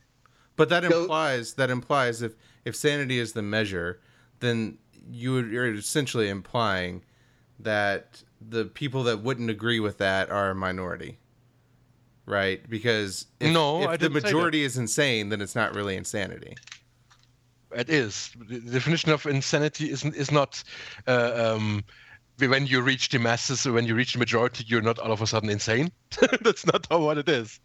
I mean, to be fair, I, I mean, uh, there's two arguments you can make here, and I'm just going to kind of be the wibbly wobbler and make both of them. And the, argument that you could basically make on Isegrim's side is argumentum ad populum, which is just because everyone else is doing it does not essentially mean that it is correct. However, an argument can easily be made based on Paul's side is let's say let's look at tallness, all right? Back in 1700s, being 5'8, 5'9 was about average, right?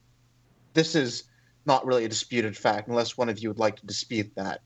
However, in this modern age, thanks to better nutrients or something, more people are generally taller. As a result, 6'1 and 6'2 is considered to be tall.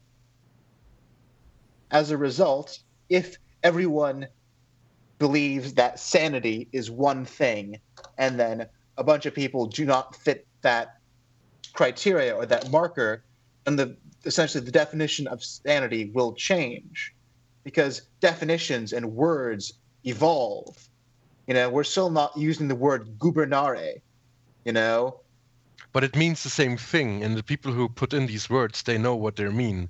Words have meaning and meaning well, have meanings have powers. For example sanity doesn't mean the you are the you have to be the minority of behavior. Sanity actually means if your behavior and thought process is rational and reasonable and if you ask someone yes. on the streets if this war is good, and he says, "Yeah, it's totally good," then this is a non-reasonable behavior because not, not, no war is inherently good. War by but, definition but, is not good.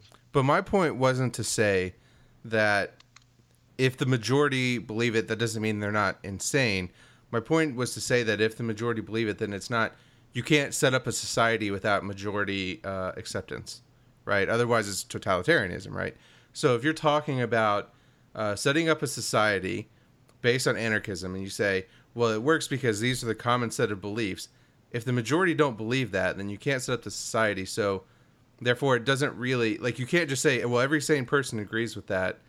Uh, because it couldn't lead to a structured society. You see what I'm saying? And so that in that context, the society wouldn't see that as being insane to think that the world is actually zero sum, right? I, I think I would argue that there's a huge uh, population of the world that believes that it's inherently zero sum, um, if not a straight and outright majority. In which case, where you say that, well, no sane person would say that, um, you know, these are our set of common values and there wouldn't be conflict therefore if there wasn't a government those people that believe the world is zero sum they will create conflict because they believe they can gain something from it and they believe that if someone has something someone else another tribe has something then that means i have less of something that i could have more of. And therefore i will go take it by force. You you meant you you cover very a lot of topics we could fill in hours but let's just go to what you said last. Um, just because another group of people has something that I do not have is not uh, a reason for me because I am I'm a sane person. I'm a rational and reasonable person. You know, I, I, I invested a lot of time to to to uh, be in a balanced state of mind and educate myself. Uh, uh but even with, with less education, it, it is a, it is it, there is no point in stealing them from them what they have because I don't have it because I certainly have something they don't have, and I can have an agreement of sharing, and, I mean, and this would make more that, sense. But we have things. Sorry for interrupting you. I guess. Can I keep going, or do you want to start? I, I was basically finished, but thanks for your consideration. I, I was all right. So you have these things like religious fundamentalism, and you have this whole thing in the United States where it's like, oh, you can't be gay because my religion dictates you cannot do this. And something that I find very interesting in your argumentation is that you say that, you know, what's rational is always going to be the same. And I don't really think that is the case because something like rationality and what is considered to be rational is very much in the eye of the beholder. No, like, it isn't. That's a big lie. Morality society. is not uh, um, relative. Truth is not relative. Uh, more uh, sanity is not relative for example, people who don't do not like uh, do not uh, do hate gays, they are irrational because there is no reason for them to hate gay people. There is no reason for because it doesn't make sense. I mean, they don't hurt. I mean, a gay neighbor doesn't hurt me. I mean, he loves a man. What's the, what the fuck? I don't care. I mean, I don't care. And you he can easily love, provide love is, uh, reasoning awesome. for not liking gay people, and I'm going yeah, to. reasoning is not rationality. I can right, argue. But all sorts of things. But reasoning doesn't, by definition, mean rationality. But you're, I think you're confusing rationality with sanity. I mean, you you mentioned that uh, insanity isn't uh, isn't relative, but it absolutely is. I mean, the literal in, in English anyway, the definition of sanity of insane is in a state of mind that prevents normal perception, behavior, or social interaction, and it is generally accepted to be uh, behavior that is outside that manifests as violations of societal norms. So that inherently really? is relative to the societal norm of the time. So actually, think, the I, wiki I think states fair, that well, I think rationality is a synonym for sanity. But they're not. I the thought sanity thing. was doing the same thing over and over again, expecting different results. What I'm saying is, uh, they're not the same thing in this context, in the sense of in what is considered insane colloquially is uh, if we're not talking about things that are biologic like mental illness then insanity is relative to the societal norm and those absolutely change over time. Yeah but like, that is just because you do not understand the exact word meaning and the powers that be.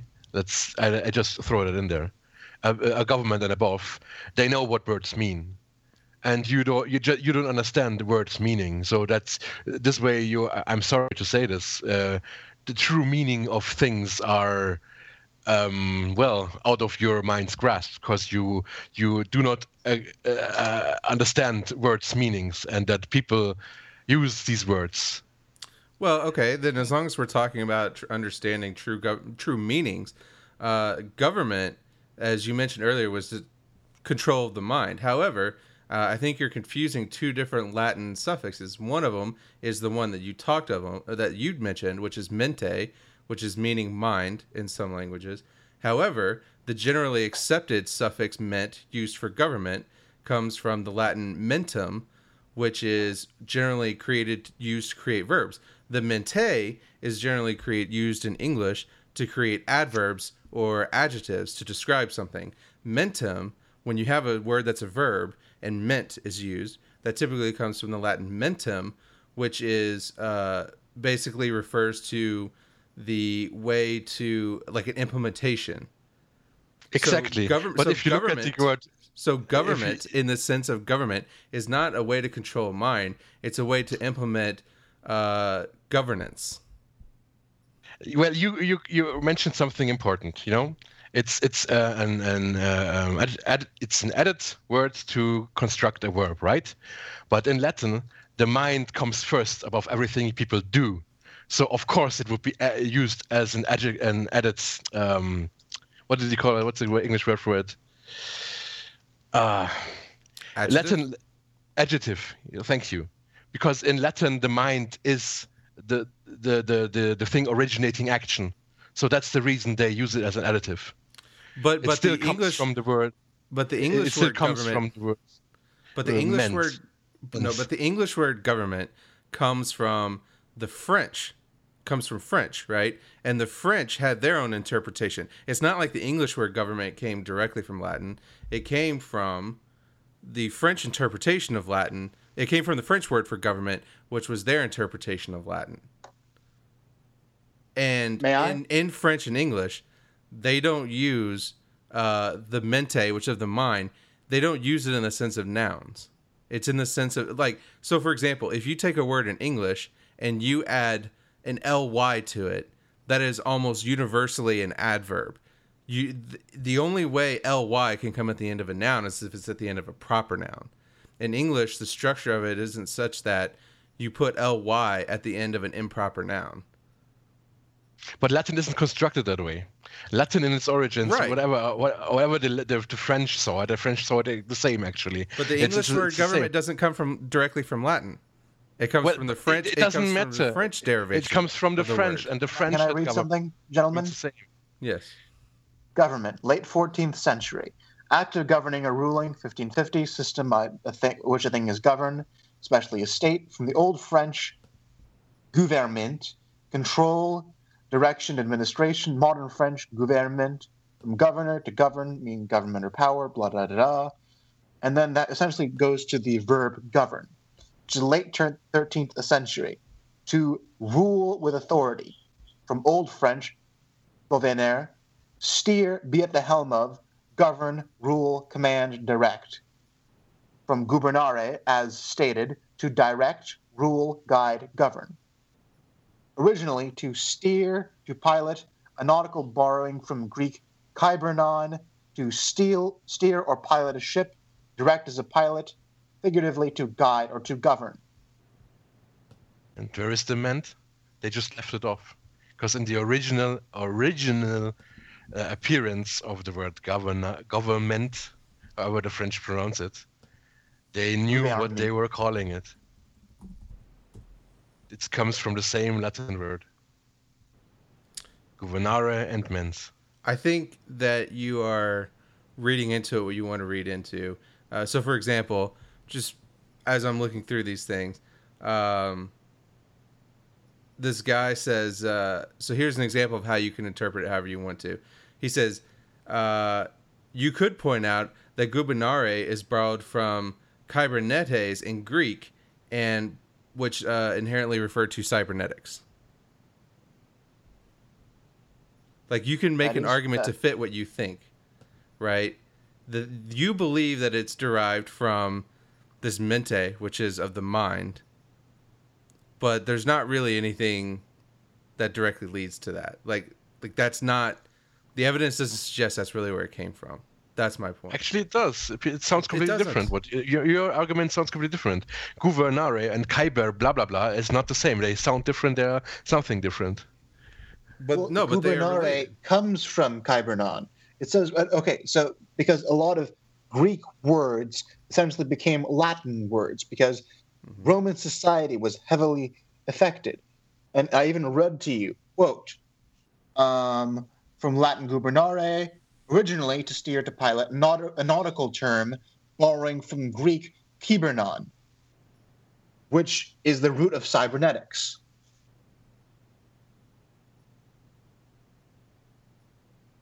Well, I'm glad we put it out there so people can decide on what they view it as. Indeed, like Yeah. just like Philip DeFranco, we aren't here to tell you what to think. We're just here to tell you what we think, and then based on that, form your own opinions. So I, I do want to follow this.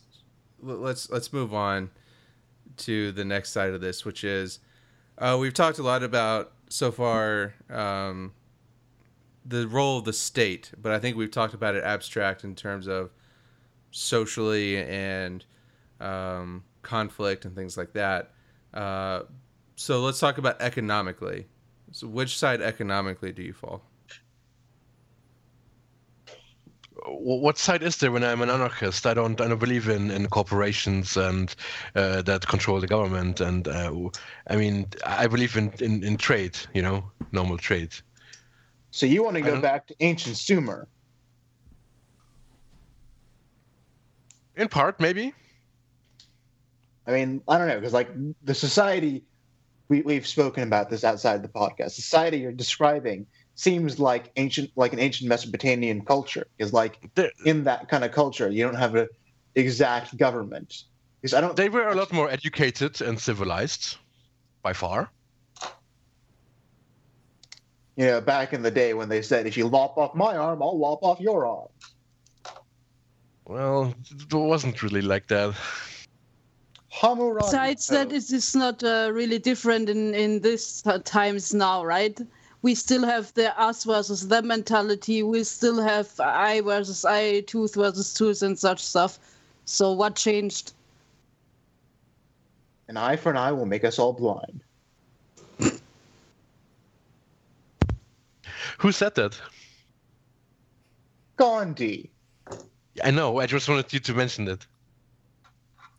Man, I'm really surprised. I'm really disappointed you didn't say it the right way.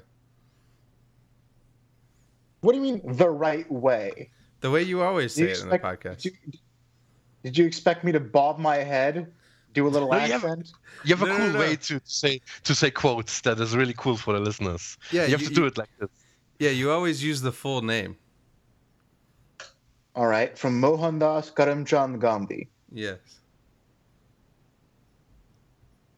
It just it makes it more specific. You could have been talking about anybody. How would I have known? What do you mean any Gandhi? Generally speaking, when people say Gandhi, they mean the Gandhi. I'm not talking about Indira Gandhi. I'm talking about Rajiv Gandhi. Oh God, we're we're going down the, the etymology of words again. Uh, no, but I, I think what I was really referring to is so okay. You've taken you took the political compass test, right? We we've overlaid it. We've looked at it, and I thought the thing that I thought was interesting was that you and I basically overlapped in terms of so the political compass test is the the four sided square, which is uh, libertarian versus authoritarian, is on the north and south, and uh, economically, uh, left and right is the left and right. So right being um, capitalism, and left being essentially communism or uh, large welfare state, let's say. And generally, I fall in the bottom left corner of that, which is libertarian progressive. Uh, you fall you your circle almost overlapped with mine, and yet, but what you describe is like you you don't believe in the idea of a welfare state. Well, Still I believe it hilarious. Sorry. well, this test, for example, this test is not really good. I mean, this is, Yes, I agree. It's it's um, it it doesn't in, interpret um, highly educated political ideas correctly. Because you can only you, you have to so on, on so many questions you have to answer this. You have to your the questions force you to uh, a corner. And and this test is does not make sense to me to be honest. Yeah it's shooting for the median so i can't blame him for that I mean, there's also really another really good one, which is i side isidewith.com. There's multiple ones that do do things differently, but either way, regardless, getting to the root you just it, said doo doo. Did I? I don't think I did.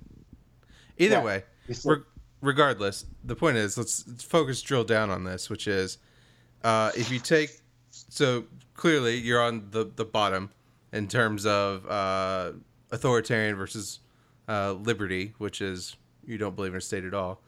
Uh, but left right, economically, do you think that there is any responsibility for a society? Now, whether you believe that's a state or whether you believe it is a tribe, a group, a commune, whatever it is, to provide for the common welfare? Or is it every person for themselves? Well, it's it's, it's never every person for themselves because um, communities don't only work that way, and anarchy doesn't mean there are no communities. Uh, and on the contrary, it means that communities uh, uh, govern themselves, to use that word correctly. So it's not, and that can mean, yeah, welfare states, uh, it, but without states, so everyone gets a share of regardless whatever. I mean it it it it, it uh, certainly helps everyone. Just because i get something for free doesn't mean i'm lazy. I, I, I, I, do nothing. And there are people who contribute in so many different ways. I mean, so, there are people who contribute in, in entertainment. So, shall he get nothing then? There are people who contribute creatively uh, or with art. There are people who contribute with ideas. There are teachers. There are there are farmers. There are whatever. So, I mean, everyone could just have a share. I mean, so that sounds pretty Ubuntu, I know, but it would it would work. What, what what are your thoughts and feelings on direct democracy? direct democracy in a sense that every decision that uh, a state makes is down to a vote. Yeah, I would think or, that's the literal definition of direct democracy. I, am pretty big on word direct meanings. democracy. As far as I'm aware, direct democracy, essentially speaking, is that everybody decides what happens. Like, let's say there's a new road ordinance. You know, people get to vote on said road ordinance or what have you. Right, that's what he said. Yeah, I'm pretty big on word meanings. I would. I, I, it doesn't. I, sometimes I can't do it because my knowledge is lacking, and I need to educate myself more. But when I can, I always try to use words the correct way. Here it is. Direct democracy, also known as pure democracies, is a form of democracy in which people decide, e.g., vote on, form consensus on policy initiatives directly. This differs from the majority of modern democracies, which are representative democracies. Like in so I, Athens, um, you would have like town meetings where everyone would be able, everyone who could vote, because they were racist and sexist back then. So basically, only white, actually no, only land-owning men could go and vote. But the idea would basically just be that anybody who had a say and wanted to make changes in this hypothetical community could go in and make a vote. Well, in in a sense that everyone can vote. It doesn't matter uh, uh, of what gender or what what color of your skin or which country you come from or uh, what sexual orientation you have or whatnot. Uh, it doesn't matter. All these things do not do not um, uh, uh, tell if these these things do not make you incapable of voting. So every, so everyone should have a vote. Exam- yes. To use an example, it would be, it would be basically like the Carthian movement we go into that game. Yeah, uh, yeah, that that that would be preferable, and that's uh, perfectly suited for communities, for small communities. Um, for those of for those who don't know what the Carthian movement is, could you explain it, Isegrim? Uh, it's not. Uh, it, it, doesn't really belong to this uh, podcast, to be honest. Well, like the ideas, the important bits. Yeah, but the relevant bits. It doesn't work. Uh, in, in uh, I mean, it's, it's, something different. It's. It, it, I cannot explain. It has no no place here in a political podcast. It's not, a, something political. Strictly, right. it's just from a game. Okay, but the core question is direct democracy, you support that? In the sense I explained out earlier, yes. That everyone should get a, uh, a vote in a small community. Why not? That, that's what that's what self-government means, you know. If you live with people together, you can you can you have to come to a consensus. You have to come to a direction. You have to decide on things, and why not just decide all together? Right, but, but you can you can do that in multiple ways. You can do that in what is the typical way of Western democracy, which is representative democracy uh, or republics versus direct democracy, right? It's it's the difference between, you know, we want to raise taxes or we want to figure out, or let's not even say taxes. We want to figure out uh, the best water system for the community. Uh, do we each elect our own representative to go to the city council and figure out the best water system or do we just get everyone in the city to meet at the town center and directly vote on the best water system well why not just research what the best water system is and how what effective how effective it is? I mean, there is math, you know. I don't have to vote on things that are facts and, and are obvious. I can find out what water system is the best way, uh, is, is is the perfect way, and and is the most efficient way. I don't need to vote for that. I just need to vote for people volunteering to research and to educate uh, themselves or find someone who is who has that knowledge and and then to who is capable of, of building it. I don't need to vote on, on such things that are clear then uh, I mean, a water system. You can find out what the what's the best water system for this and that location. You can research it. You can learn. You can find it out. That's nothing to really vote for specifically. You vote for people who wants to edu- uh, do the research, you know, and then present it to the community, and then oh yeah, great, awesome, let's build it together. Uh, well, speaking as an it's engineer, not a good example. Yeah, well, no, I think it's a perfect example. That's something communities always have to figure out.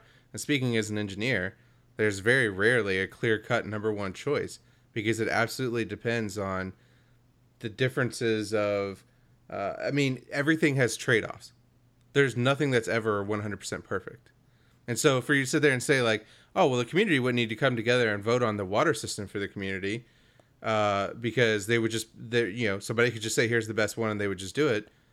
Well, the best one is completely dependent. I mean, if theoretically, what if the best one is the one that puts an aqueduct right through 15 people's um, you know front yard right? Those 15 people that's not the best solution for them.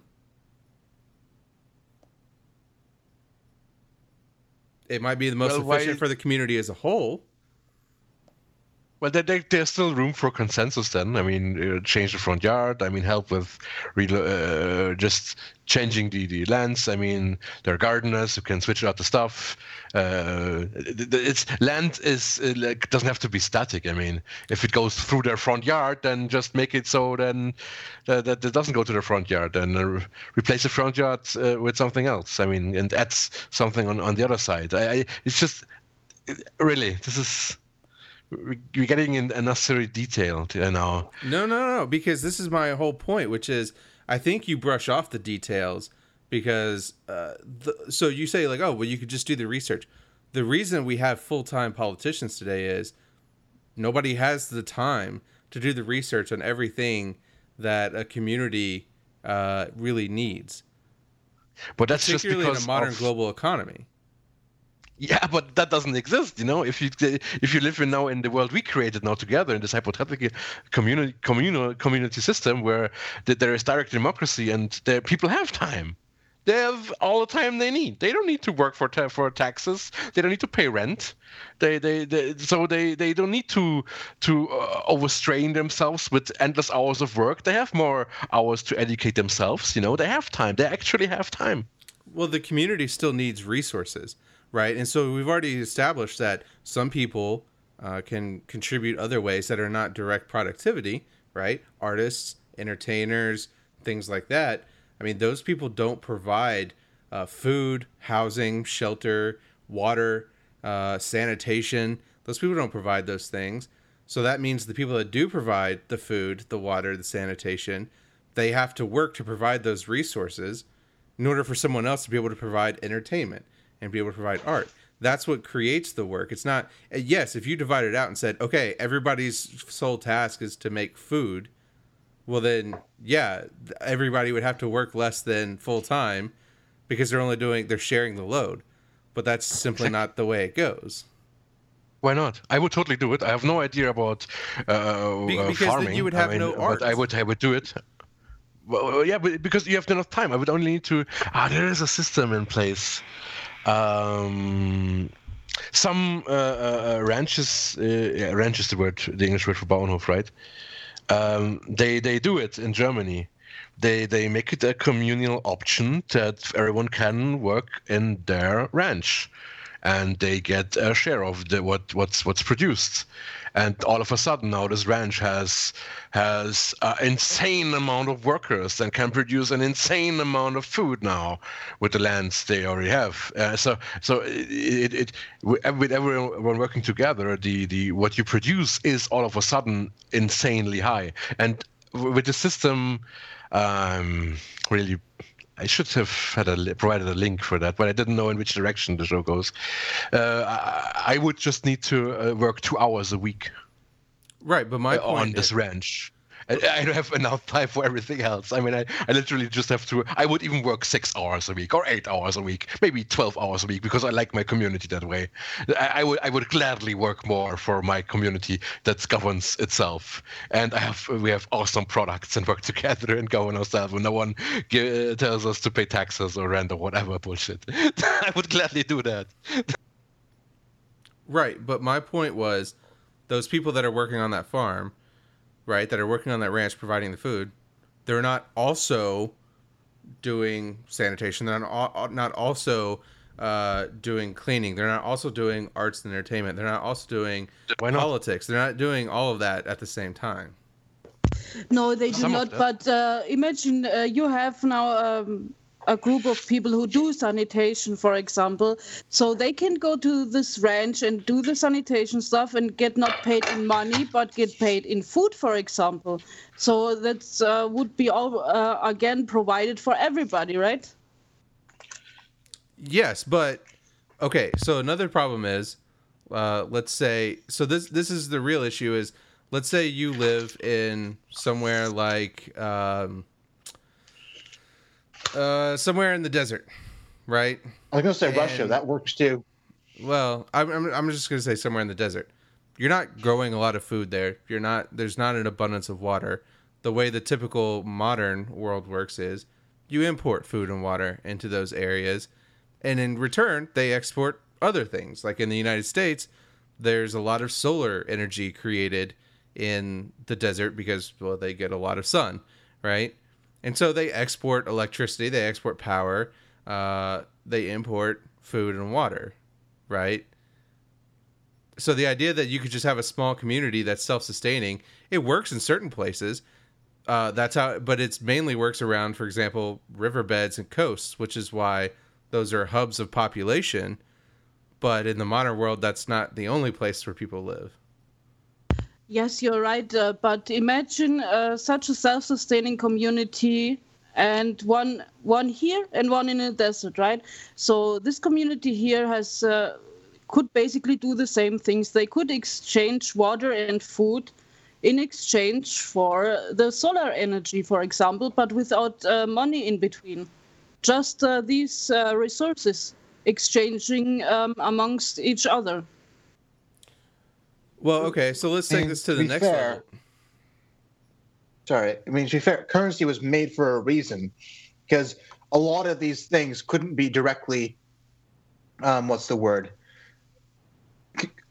Uh, sorry, so sorry. Um, a lot of these things couldn't be directly exchanged because some things, you know, you don't necessarily need the myth miller. Sometimes certain things go bad. So, like if you have a currency, like let's say I want to buy a carton of eggs from you, but your chicken hasn't laid your eggs yet. And I only have my electricity right now. So if I give my electricity to you and you give me currency for it, I can later give you said currency to get your eggs. Well, I think it goes even deeper than that. When you talk about the modern world that needs resources, I mean, think just just pick up your cell phone right? The general cell phone, uh, the parts, the, the, components that go into it, are sourced from all over the world. Uh, the typical, let's say, iPhone, right? The glass, the front glass is made in Kentucky, the it, the United States. Uh, the screen would be made in North Korea. Uh, the processor would be made in Taiwan. Uh, you know, the camera is made in Japan. It's typically made by Sony. The memory comes from North Korea, right? And a lot of it, and even then when you break it down, you say, well, the processor is made in Taiwan, but the silicon and the germanium and the things like that, the, the pieces that make up the processor, uh, they could really only be mined in parts of Africa. Those are where the heaviest mines for those type of minerals are, right? These kinds okay, of two things. things. Are, do what? Not to quibble, but one, I'm pretty sure we don't get things from North Korea. I think you mean like South Korea. Also, I'm pretty sure germanium doesn't exist naturally for more than 30 minutes. Uh, well, I never said North Korea. Germanium, I may have misspoke. I was thinking of something else. But either yeah, you said that we get like one of the items from North Korea, and I was like, I didn't what? say North Korea. It doesn't matter. Moving on. The point is, this is a complex piece of technology that's made from all over the world, right? It's made from components all over the world. The idea that you could have any small, self-sustaining, non-global community that could trade within itself to create something like that uh, it's just it's not feasible. Like they don't have the resources of the world are concentrated in different areas. You don't find equal allocation of resources all throughout the world, right? I mean, those are the reasons currency is not needed. Exists. But the internet already does exist, and it's a great invention. Uh, um, one of the greatest inventions already.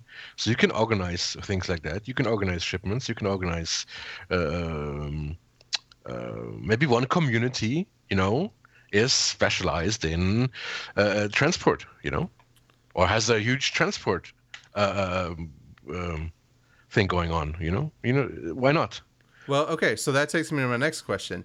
If there were no state, what would stop these various small communities or communes or what or working groups, whatever they are, uh, from behaving simply the way that capitalist corporations do, right? That is uh, merging creating monopolies, etc. Uh, what would it stop them from exploiting those monopolies, right? I mean, if you if you had a community uh, in that their sole thing was we're gonna focus on we're the community that focuses on providing, you know, titanium, right, or for you know for whatever or silicon, right, for for processors, right. So we're the company that provides silicon, a community that provides silicon, and now we've grown and we've uh, starting to exhaust our mine of silicon, right? That was the thing we specialized in. So we're going to merge with another community that does it, or we're going to take over another community that does it, right? That also provides silicon. I mean, what's to stop that from happening? I mean, modern governments today, part of what they do is they regulate this commerce between. You assume they would let that happen.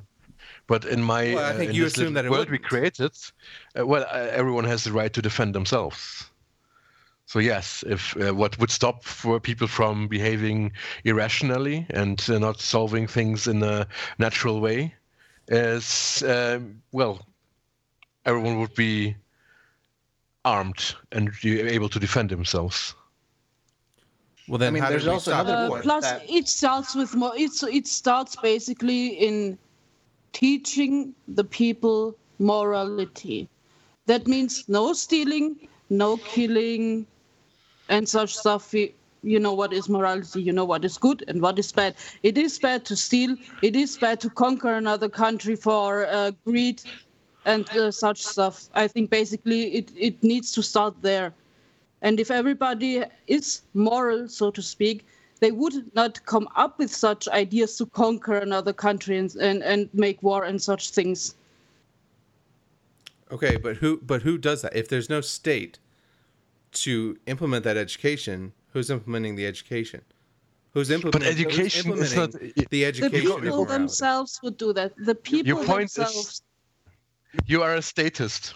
I'm sorry to state it. So state that. so so uh, um, plainly, you're a statist. You believe that things like that have to come from the state. But no, uh, I, mean, believe, I believe so- education doesn't have to come from the state. Education can come from edu- from teachers, from people who can actually know stuff. I believe the in internet. government. yes, I believe in government, and I believe in the public commons. I believe that the government is part of the public commons of the community of a state. So, So like that makes me a address statist. this- Sure, that doesn't mean I think the state controls everything. So I'd like But to it address does right. The state, the state makes laws what has to be taught and what has not to be taught. So where's the freedom in that, for example?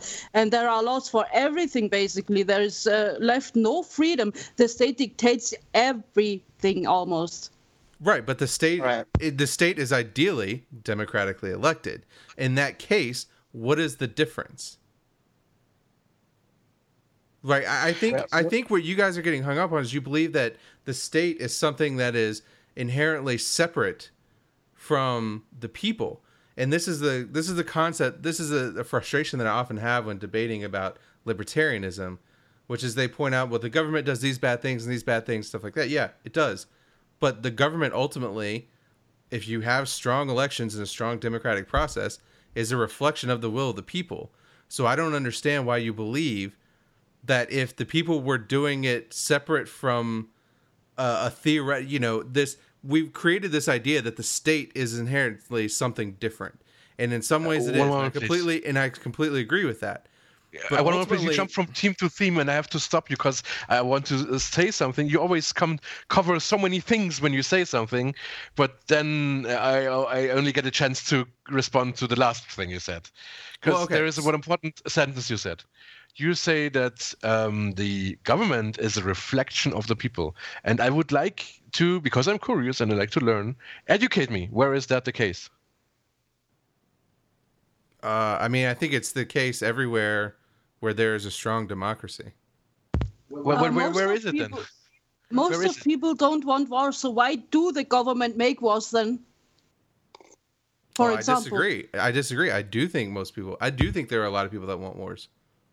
This is this is the thing that this is my fundamental question. This is what I was getting to. I think that you guys are fundamentally thinking that people think like you, and I think saying a No. lot of people don't think like you. I accept that people don't think like me. I just know for I just know them for what they are. If you're one of the people who think wars are good, uh, in whatever reason, then to me, and I, I don't mean that to offend, it's just a definition. Uh, you have an an imbalance in your brain. When you think war But is the good majority. or something, it, it doesn't matter. The majority, just because uh, a, a thought process is uh, found in the majority of people, does it make it not imbalanced? Okay, but here's my point. Donald Trump got elected, right? He talked about bombing terrorists, okay? Well, he got elected, so the majority of people said, that's the person that I want to elect. Okay? My point is, and if you look at polls, let's say, uh, even assuming you believe in polls, but if you look at polls of Americans, they would say, we need to be bombing ISIS, right? ISIS is a terrorist group out there. We need to be bombing them. That's not so. If you say they all have an imbalance, I might agree with you. I'm on your side. I don't think that we should be doing that. But the point is, if I'm going to sit here and say that they're imbalanced and therefore they're invalid, then therefore that's minority totalitarianism. I'm telling them, I'm telling the majority that they're wrong and they can't have a say in what their society is doing. You assume that they do it out of their own free will without being driven to their mental conclusions. You assume Right. a lot of things. You assume freedom, but this is um, this is a facade. People do not decide on their own that bombing ISIS is a good idea. It is a driven conclusion. Well, what makes you think It you decided your ideology on your own? But it's not an ideology. I mean, it's it's it's an it's an it's not like a make believe of something. I'm I'm just rational here. I'm just reasonable, and I have I have yeah. I say that I have a relatively balanced brain, a So, relatively so, balanced so mind. your thoughts, your thoughts, your belief that war is invalid, your belief that uh, the state is a problem, That's all completely rational and pure, and the rest of us are wrong. We're imbalanced. I mean, I don't. Think, You are uh, you are made to believe these things you believe. For example, as you say, you believe war is good. Who made you believe that? Was that on your own? I don't think.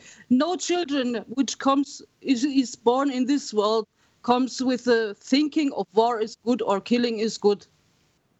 All right. So No, I, I did not say that. I don't think such war is good. factors in the People. All right, Who I'd, I'd like to factors the people? respond to this because if you say that no child is brought into this world with the belief that war is good, then we wouldn't have the fundamental belief that war is good. I believe that in order to be able to properly have a debate, in order to have a discussion, you can't simply say that anyone who is not on my side is imbalanced.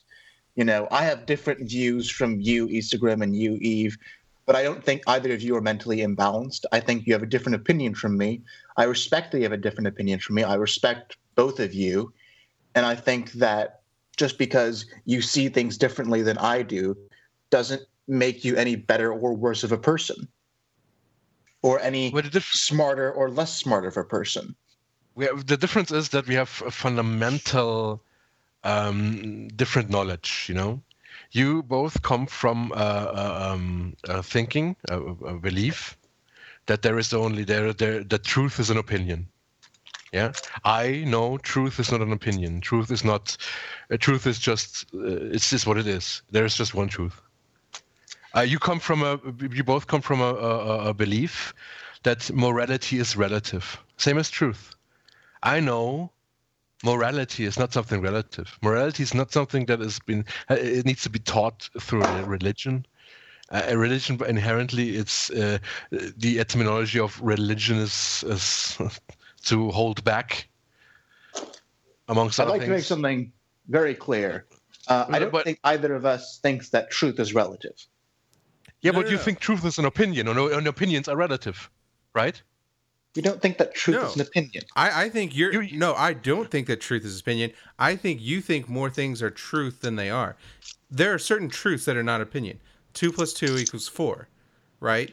The Yeah, sun. yeah, you believe in certain truths, but there is only one. Truth is is there is no. Uh, there is it's always singular. Truth is truth. There can't be many truths.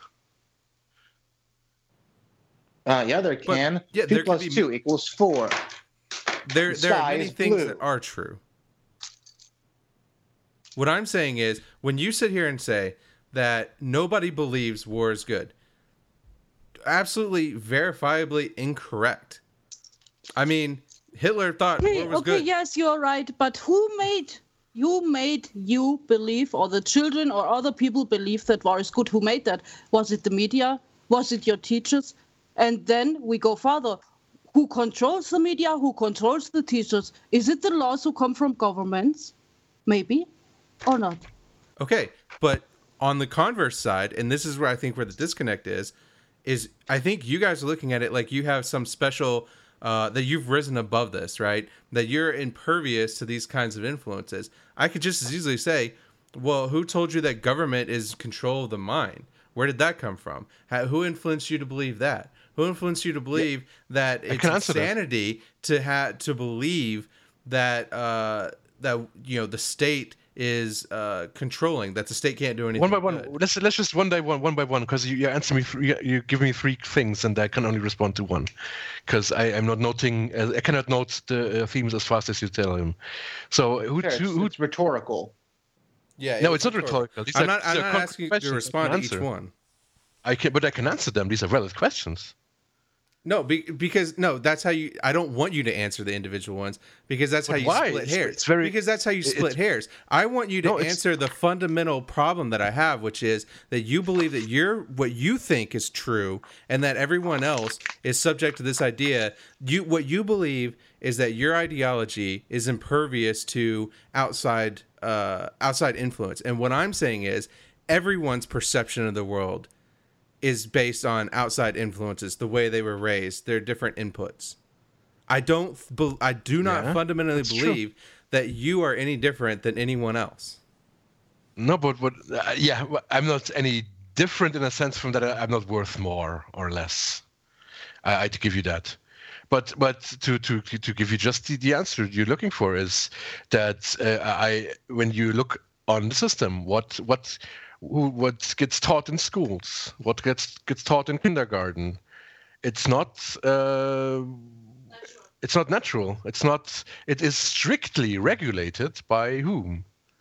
And these are institutions that control mindsets. You know, uh, depending on which schools you can go, depending on what kindergarten, and uh, uh depending on the education of your parents, uh, uh depending on how you are are uh, guided through um, learning yourself, this, this forms the mind this forms the character you know? And this can be undone and regulated and you can evolve and you can you can uh, but but still it, it, it's a huge influence. And the most influence that someone has in their their way of thinking about things comes in from the government. It comes from how you are raised. It comes from what education your parents had what education you have yeah? Education education. It comes from what religion again you know, these are all manipulations. You know, you you don't get taught in schools what's relevant in life. You get taught in schools what's relevant to be a, a, a resident, a citizen, not a you human. Get, you get taught what what is important to the government. Basically, you do not get taught what is good for the whole world, for your community, for yourself. You only get taught what your government wants you to be taught. But how would the abolition of the state correct that? There were there would be no regulation on what doesn't get taught.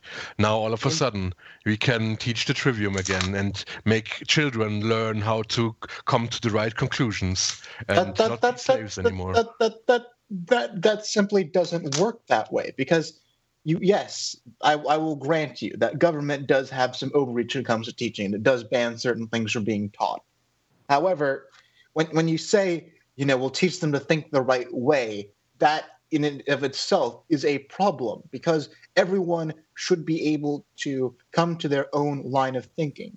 Everyone should be able to come up with their own ideas. And when you have okay, and what do you do with people? Knowledge Sorry, but what do you teaching, do with people who think the right thing is to murder someone because they made that up?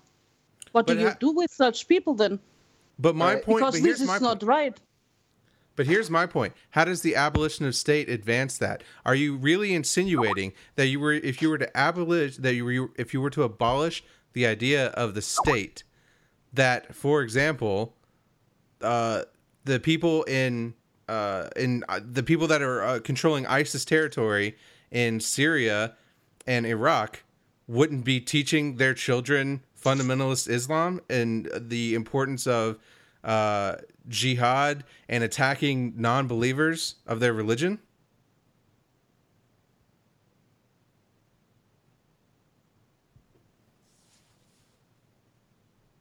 I mean, honestly, that was basically just the point that I was going to make, because like when you uh, have a community and you have no rules as to what you can teach, then you can have these people who, as you can, as you would like to say, are indoctrinated, teach whatever they feel like they they want the next generation to know. Perhaps that is that being gay is wrong and that you should love Jesus more than everybody else. You know, and you should always go to church every Sunday and that, you know, you should be intolerant to any of those who have a different religion than you because they're all sinners. But is that rational? Is, is is that reasonable? This is not moral and not natural. I, I mean, agree. I agree, that, but they don't. Yeah, but my, the point is to have uh, these to have people in a community with a rational mind work together, and that works. How do you how do you how do you do this? Like, unless you go for you know, I think it's Richard Spencer, right? Unless you go for like Richard Spencer's air quotes peaceful genocide, there's no way you can just get rid of all the people you consider to not be rational. In fact, if anything, by creating this society, you're either going to have people that are born not rational, and then despite the effects, sorry, not the effects, despite the efforts of the community, continue to be this way. No matter what they're taught, they essentially maintain their current belief structure. And as a result, they want to grow up and then change the community and change the belief structure. Or you know, you have people in this community who are already grown up and already have this belief structure, and then you either have to uproot them from the community or just go along with what their views are. And you ultimately end up in a situation in which you have all these people who you don't like because you don't like their views, so you just continually boot them out of your community.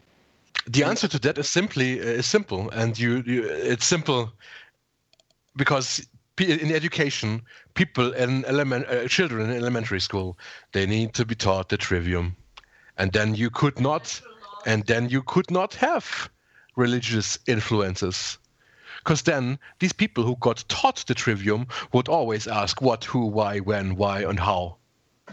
What the fuck is going on? Uh, excuse my language. You can cut it out.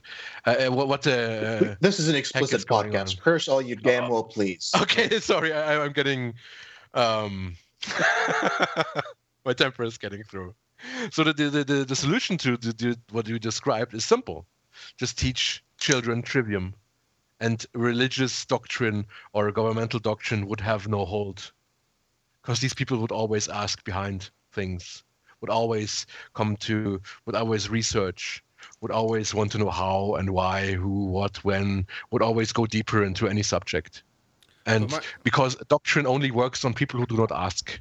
But right, but my point is, my question is, how do you enforce that? I mean, you're you again, you go back to this, you keep going back to this concept of teaching the idea of free will and free thought. But the nature of extremists and fundamentalists is they don't want you to have free will and free thought. They use education to indoctrinate. I 100% agree with that. As the government does? Uh, I no, I think well, does the government allow you to, to know the trivium when you come from kindergarten? Honestly, I, I like. I, I don't mean to sound like a gigantic moron here. What the fuck is trivium? See, and uh, that's that's my point. Yeah, go to. Uh, can I can I say a website name in this podcast? Can I just put out the, the website name because it's very important? It's highly educational. Whatever belief you have, it's very clarifying and uh, rational. It's what have been what has been taught to to free people when there were uh, some. Okay. It's um, it's the trivium and the uh, not only it's it's the the all seven liberal arts, and um, the website is uh, triviumeducation.com, T R I V I U M education.com. Got it. I mean, you posted the link in the chat. What is it? And uh, in in the Roman um, Empire, um, only uh, Romans Romans got taught this, and everyone else um, they were strictly forbidden to know this. And even back then, every every slave were, were every slave to be brutally honest and correct was forbidden to notice? Like we are today, so that so implements a question: Are we slaves or not? Well, I do find it ironic that that you're pulling a an, an education theory from a group of people who not only owned slaves but then prevented those slaves from learning that education theory. And you think that's I mean, going to provide promote rational? But it's not for them. It's from the. It's from ancient Greece. It's not from Romans. Okay. It's from the ancient Greeks. Ancient Greeks owned slaves too. Yeah. In fact, the Athenians were actually kind of worse about it. In Spartans, their society was just mostly slaves, and then a bunch of warriors to make sure the slaves didn't have any uprisings. Does that make them wrong or something? They knew why they about education. Teach, uh, exactly. Yeah. Thank you. well, I think it makes them hypocrites. I mean, again, it goes back to the whole point is you've argued that there's this set of things that's rational and sane, and that if you were to teach these fundamentals, you wouldn't have rational or you wouldn't have irrational and insane people. And yet, the fundamental thing that you want to teach to get rid of those people was created by people that own slaves. So clearly, well, it didn't still, work for them. It, it, now this mental thought process basically makes sure that the mind is free and and and, and knows what's going on and doesn't get duped by stuff and and, and yet, that, that's the mental. Um, that's what it does. If you if you learn the trivium, if you know what the trivium is and the quadrivium, then you know you, your mind cannot be uh, duped by doctrine. That's the thing. That's why they taught their free men and, and women these trivium and quadrium. Quadrivium. I'm sorry. And yet, because men people owned slaves. Yeah, but still, it, makes it valid. They, got they, they were unable to be, get Does by it? doctrine. Yeah, I, don't have to. I don't have to want to own slaves to still value what they found out, and still value that they didn't teach their slaves, and I'm not allowed to learn that in school. I had to look it up as an adult, you know, So, because I was raised as a slave so in, in so a government there's- society. so their slavery was rational and sane. I didn't say that. I, I didn't even hint at it. You just made so it up. so then their education didn't eliminate irrationality and insanity. Uh, yeah, exactly. They didn't do that So how is it going to work in the future? because they also had a governmental structure, you know. Well, wait. by so the trivium, they- so the trivium didn't eliminate the government either. So how is it going to work for us?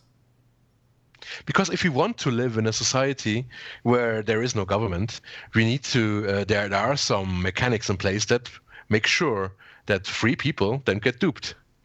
But it didn't work And for the the- Greeks. it- Why would it work for us? well it worked for them perfectly. No slave no slave got taught the trivium. Only the free people learned it so they were on top. It worked perfectly for them. So don't don't screw with my words. Just because they, they, they had a, a bad society I don't feel like you comprehend what you're saying. Well, I don't. You you you're twisting my words. Just because they I'm they not. they had they were evil in the in the in the sense that uh, they held, held slaves doesn't mean all of their research was invalid. My question is fundamentally this: If you what you're saying is this concept of education came from the Greeks, those Greeks not only still had a state, they owned also owned slaves. Then how do you plan to use that system of education to eliminate both the sla- the state and immorality? I didn't say that. I, I, it, it's it's not the system that eliminates state and morality uh, and immorality. It's not the system that that that eliminates it. it this um, ment- this uh, mental system eliminates the the inability to be indoctrinated. That's all it does. Did it All right. eliminate the Nothing ability else. to be indoctrinated into the idea of that if you- slavery for the Greeks? No. No, no. What, In what the- I in would basically say is uh, we need to learn from this uh, past, um, past um, Fehler, was heißt Fehler? From the past wrongs, we need to learn. And they had slaves because they didn't teach the slaves the trivium. We would like to educate everyone equally, so everyone has uh, the the possibility to learn this trivium. So everybody would has would not be able to be controlled through religions, through state, or through whatever, and can, can build his own moral and with and uh, natural in co- in in coordination with natural law his own good mind without indoctrination. That was so there would be no slaves because that is not right to make slaves. All right, all right. So all this is very interesting, and I, I do think it's interesting to talk about. But so far, mostly myself and Paul have been asking questions. Uh, Brett, do you have anything you want to ask? Anything topics you want to delve into? Well, I mean, I think I can touch on this a little bit. I mean, I feel like the education it doesn't really delve into morality so much as just like practically like how you keep your mind clear.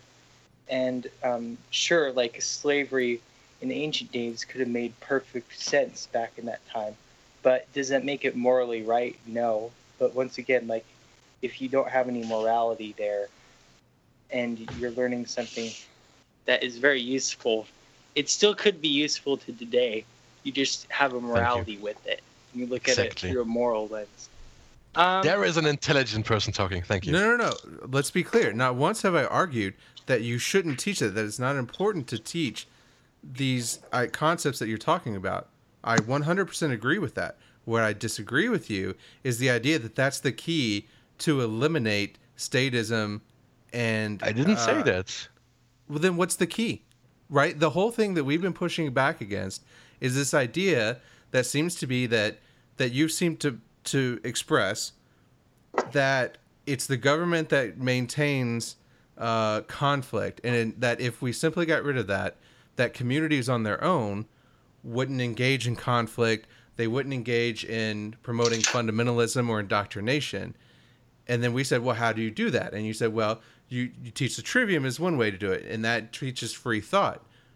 But so to everyone, I added that. That's what that's very important. Okay, To but, everyone. okay, but what you're saying is that teaches against the insanity. That teaches against uh, moral relativism, right? That it teaches towards moral truth. Because you talked earlier that there's only one truth. That you believe truth, or you believe morality is fundamental. It's not relative. Correct? Yeah. Okay. So if this is a way, and then you said that this is a way that you would teach that, right? That this uh, concept of trivium is a way that you would teach someone that morality is not relative. Yes, it's definitely one uh, uh, starting point. Yes. And my point was that when it was taught to the Greeks, it didn't stop them from owning slaves. because it, it wasn't taught to everyone. It just was, and and Yeah. Why did it it's just a starting why- point Why did it need to It- be it- taught to the slaves for the people that owned the slaves to know because that because it would they ensure it. that their uprising would occur. If if the if the majority of the people of the world would know the trivium, then we then that would be dangerous to the government. But that doesn't. Okay, but th- so what you're saying is that does not. Uh, you're talking about equality of education, which I completely agree with.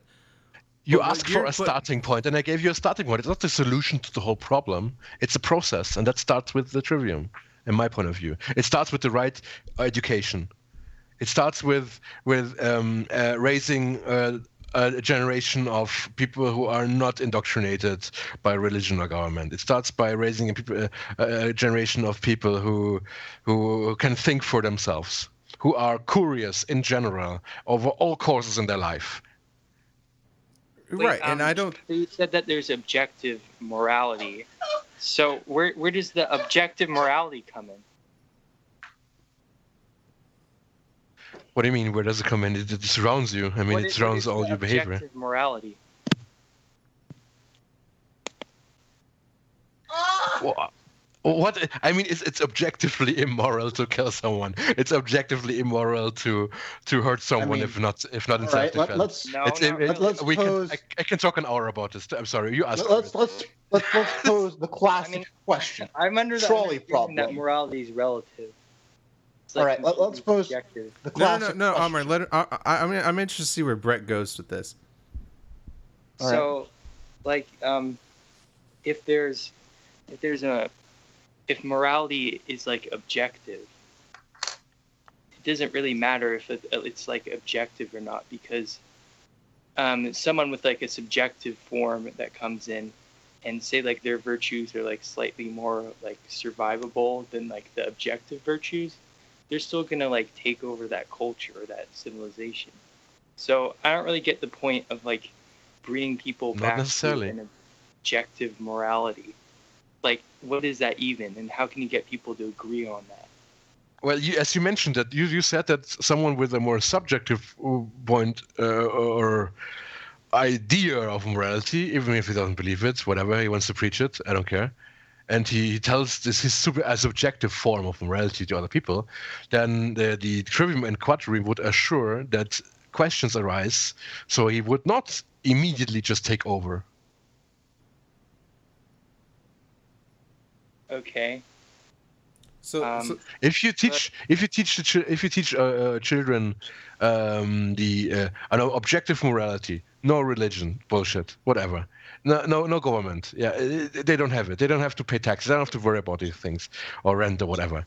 If you teach them the, the trivium and quadrivium, and they learn to think for themselves and are overall curious, you all of a sudden have scientists, artists, whatever, and laborers and and and workers who are uh, professors, and because people when they have time and uh, well, and their the knowledge and when intelligence, they're interested in in in various things, you know, and and you you would have a, a form of society rising from this ty type of generation that got that got taught right, educated right.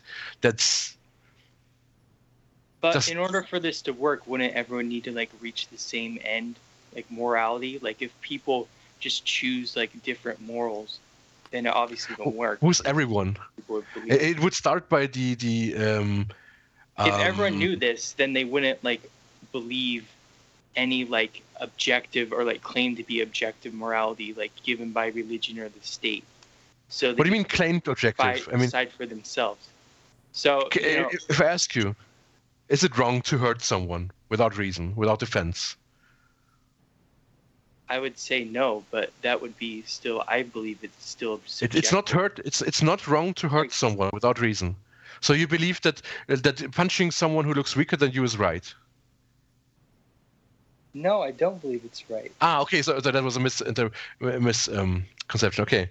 So you you agree with me then? Just hurting someone uh, is is wrong without uh, if it's not self defense.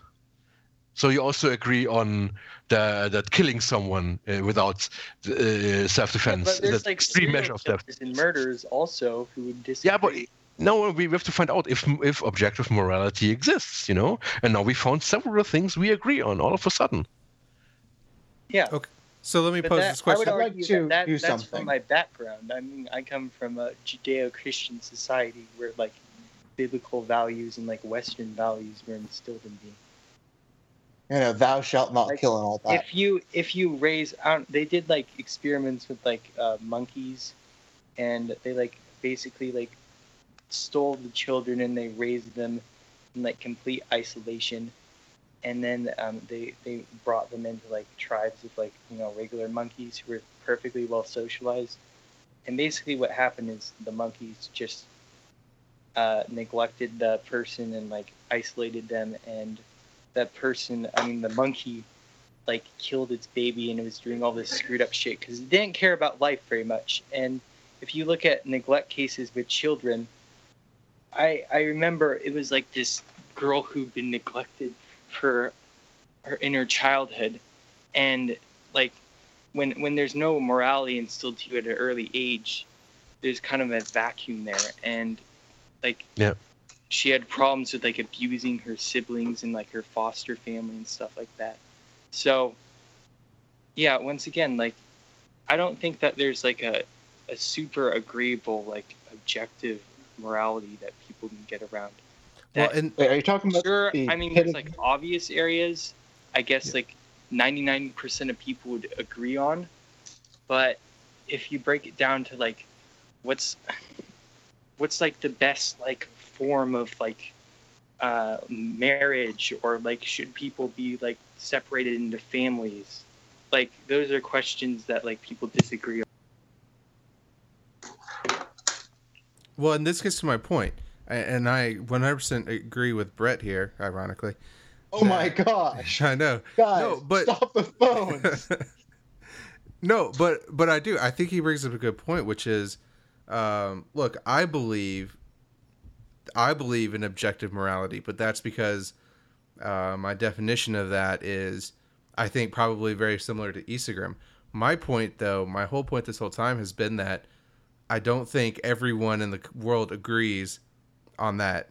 I don't think everyone in the world would agree on that objective morality. Exactly. Yeah. Unfortunately, yes, you're right, and uh, the majority of the world doesn't doesn't doesn't know enough to agree on it.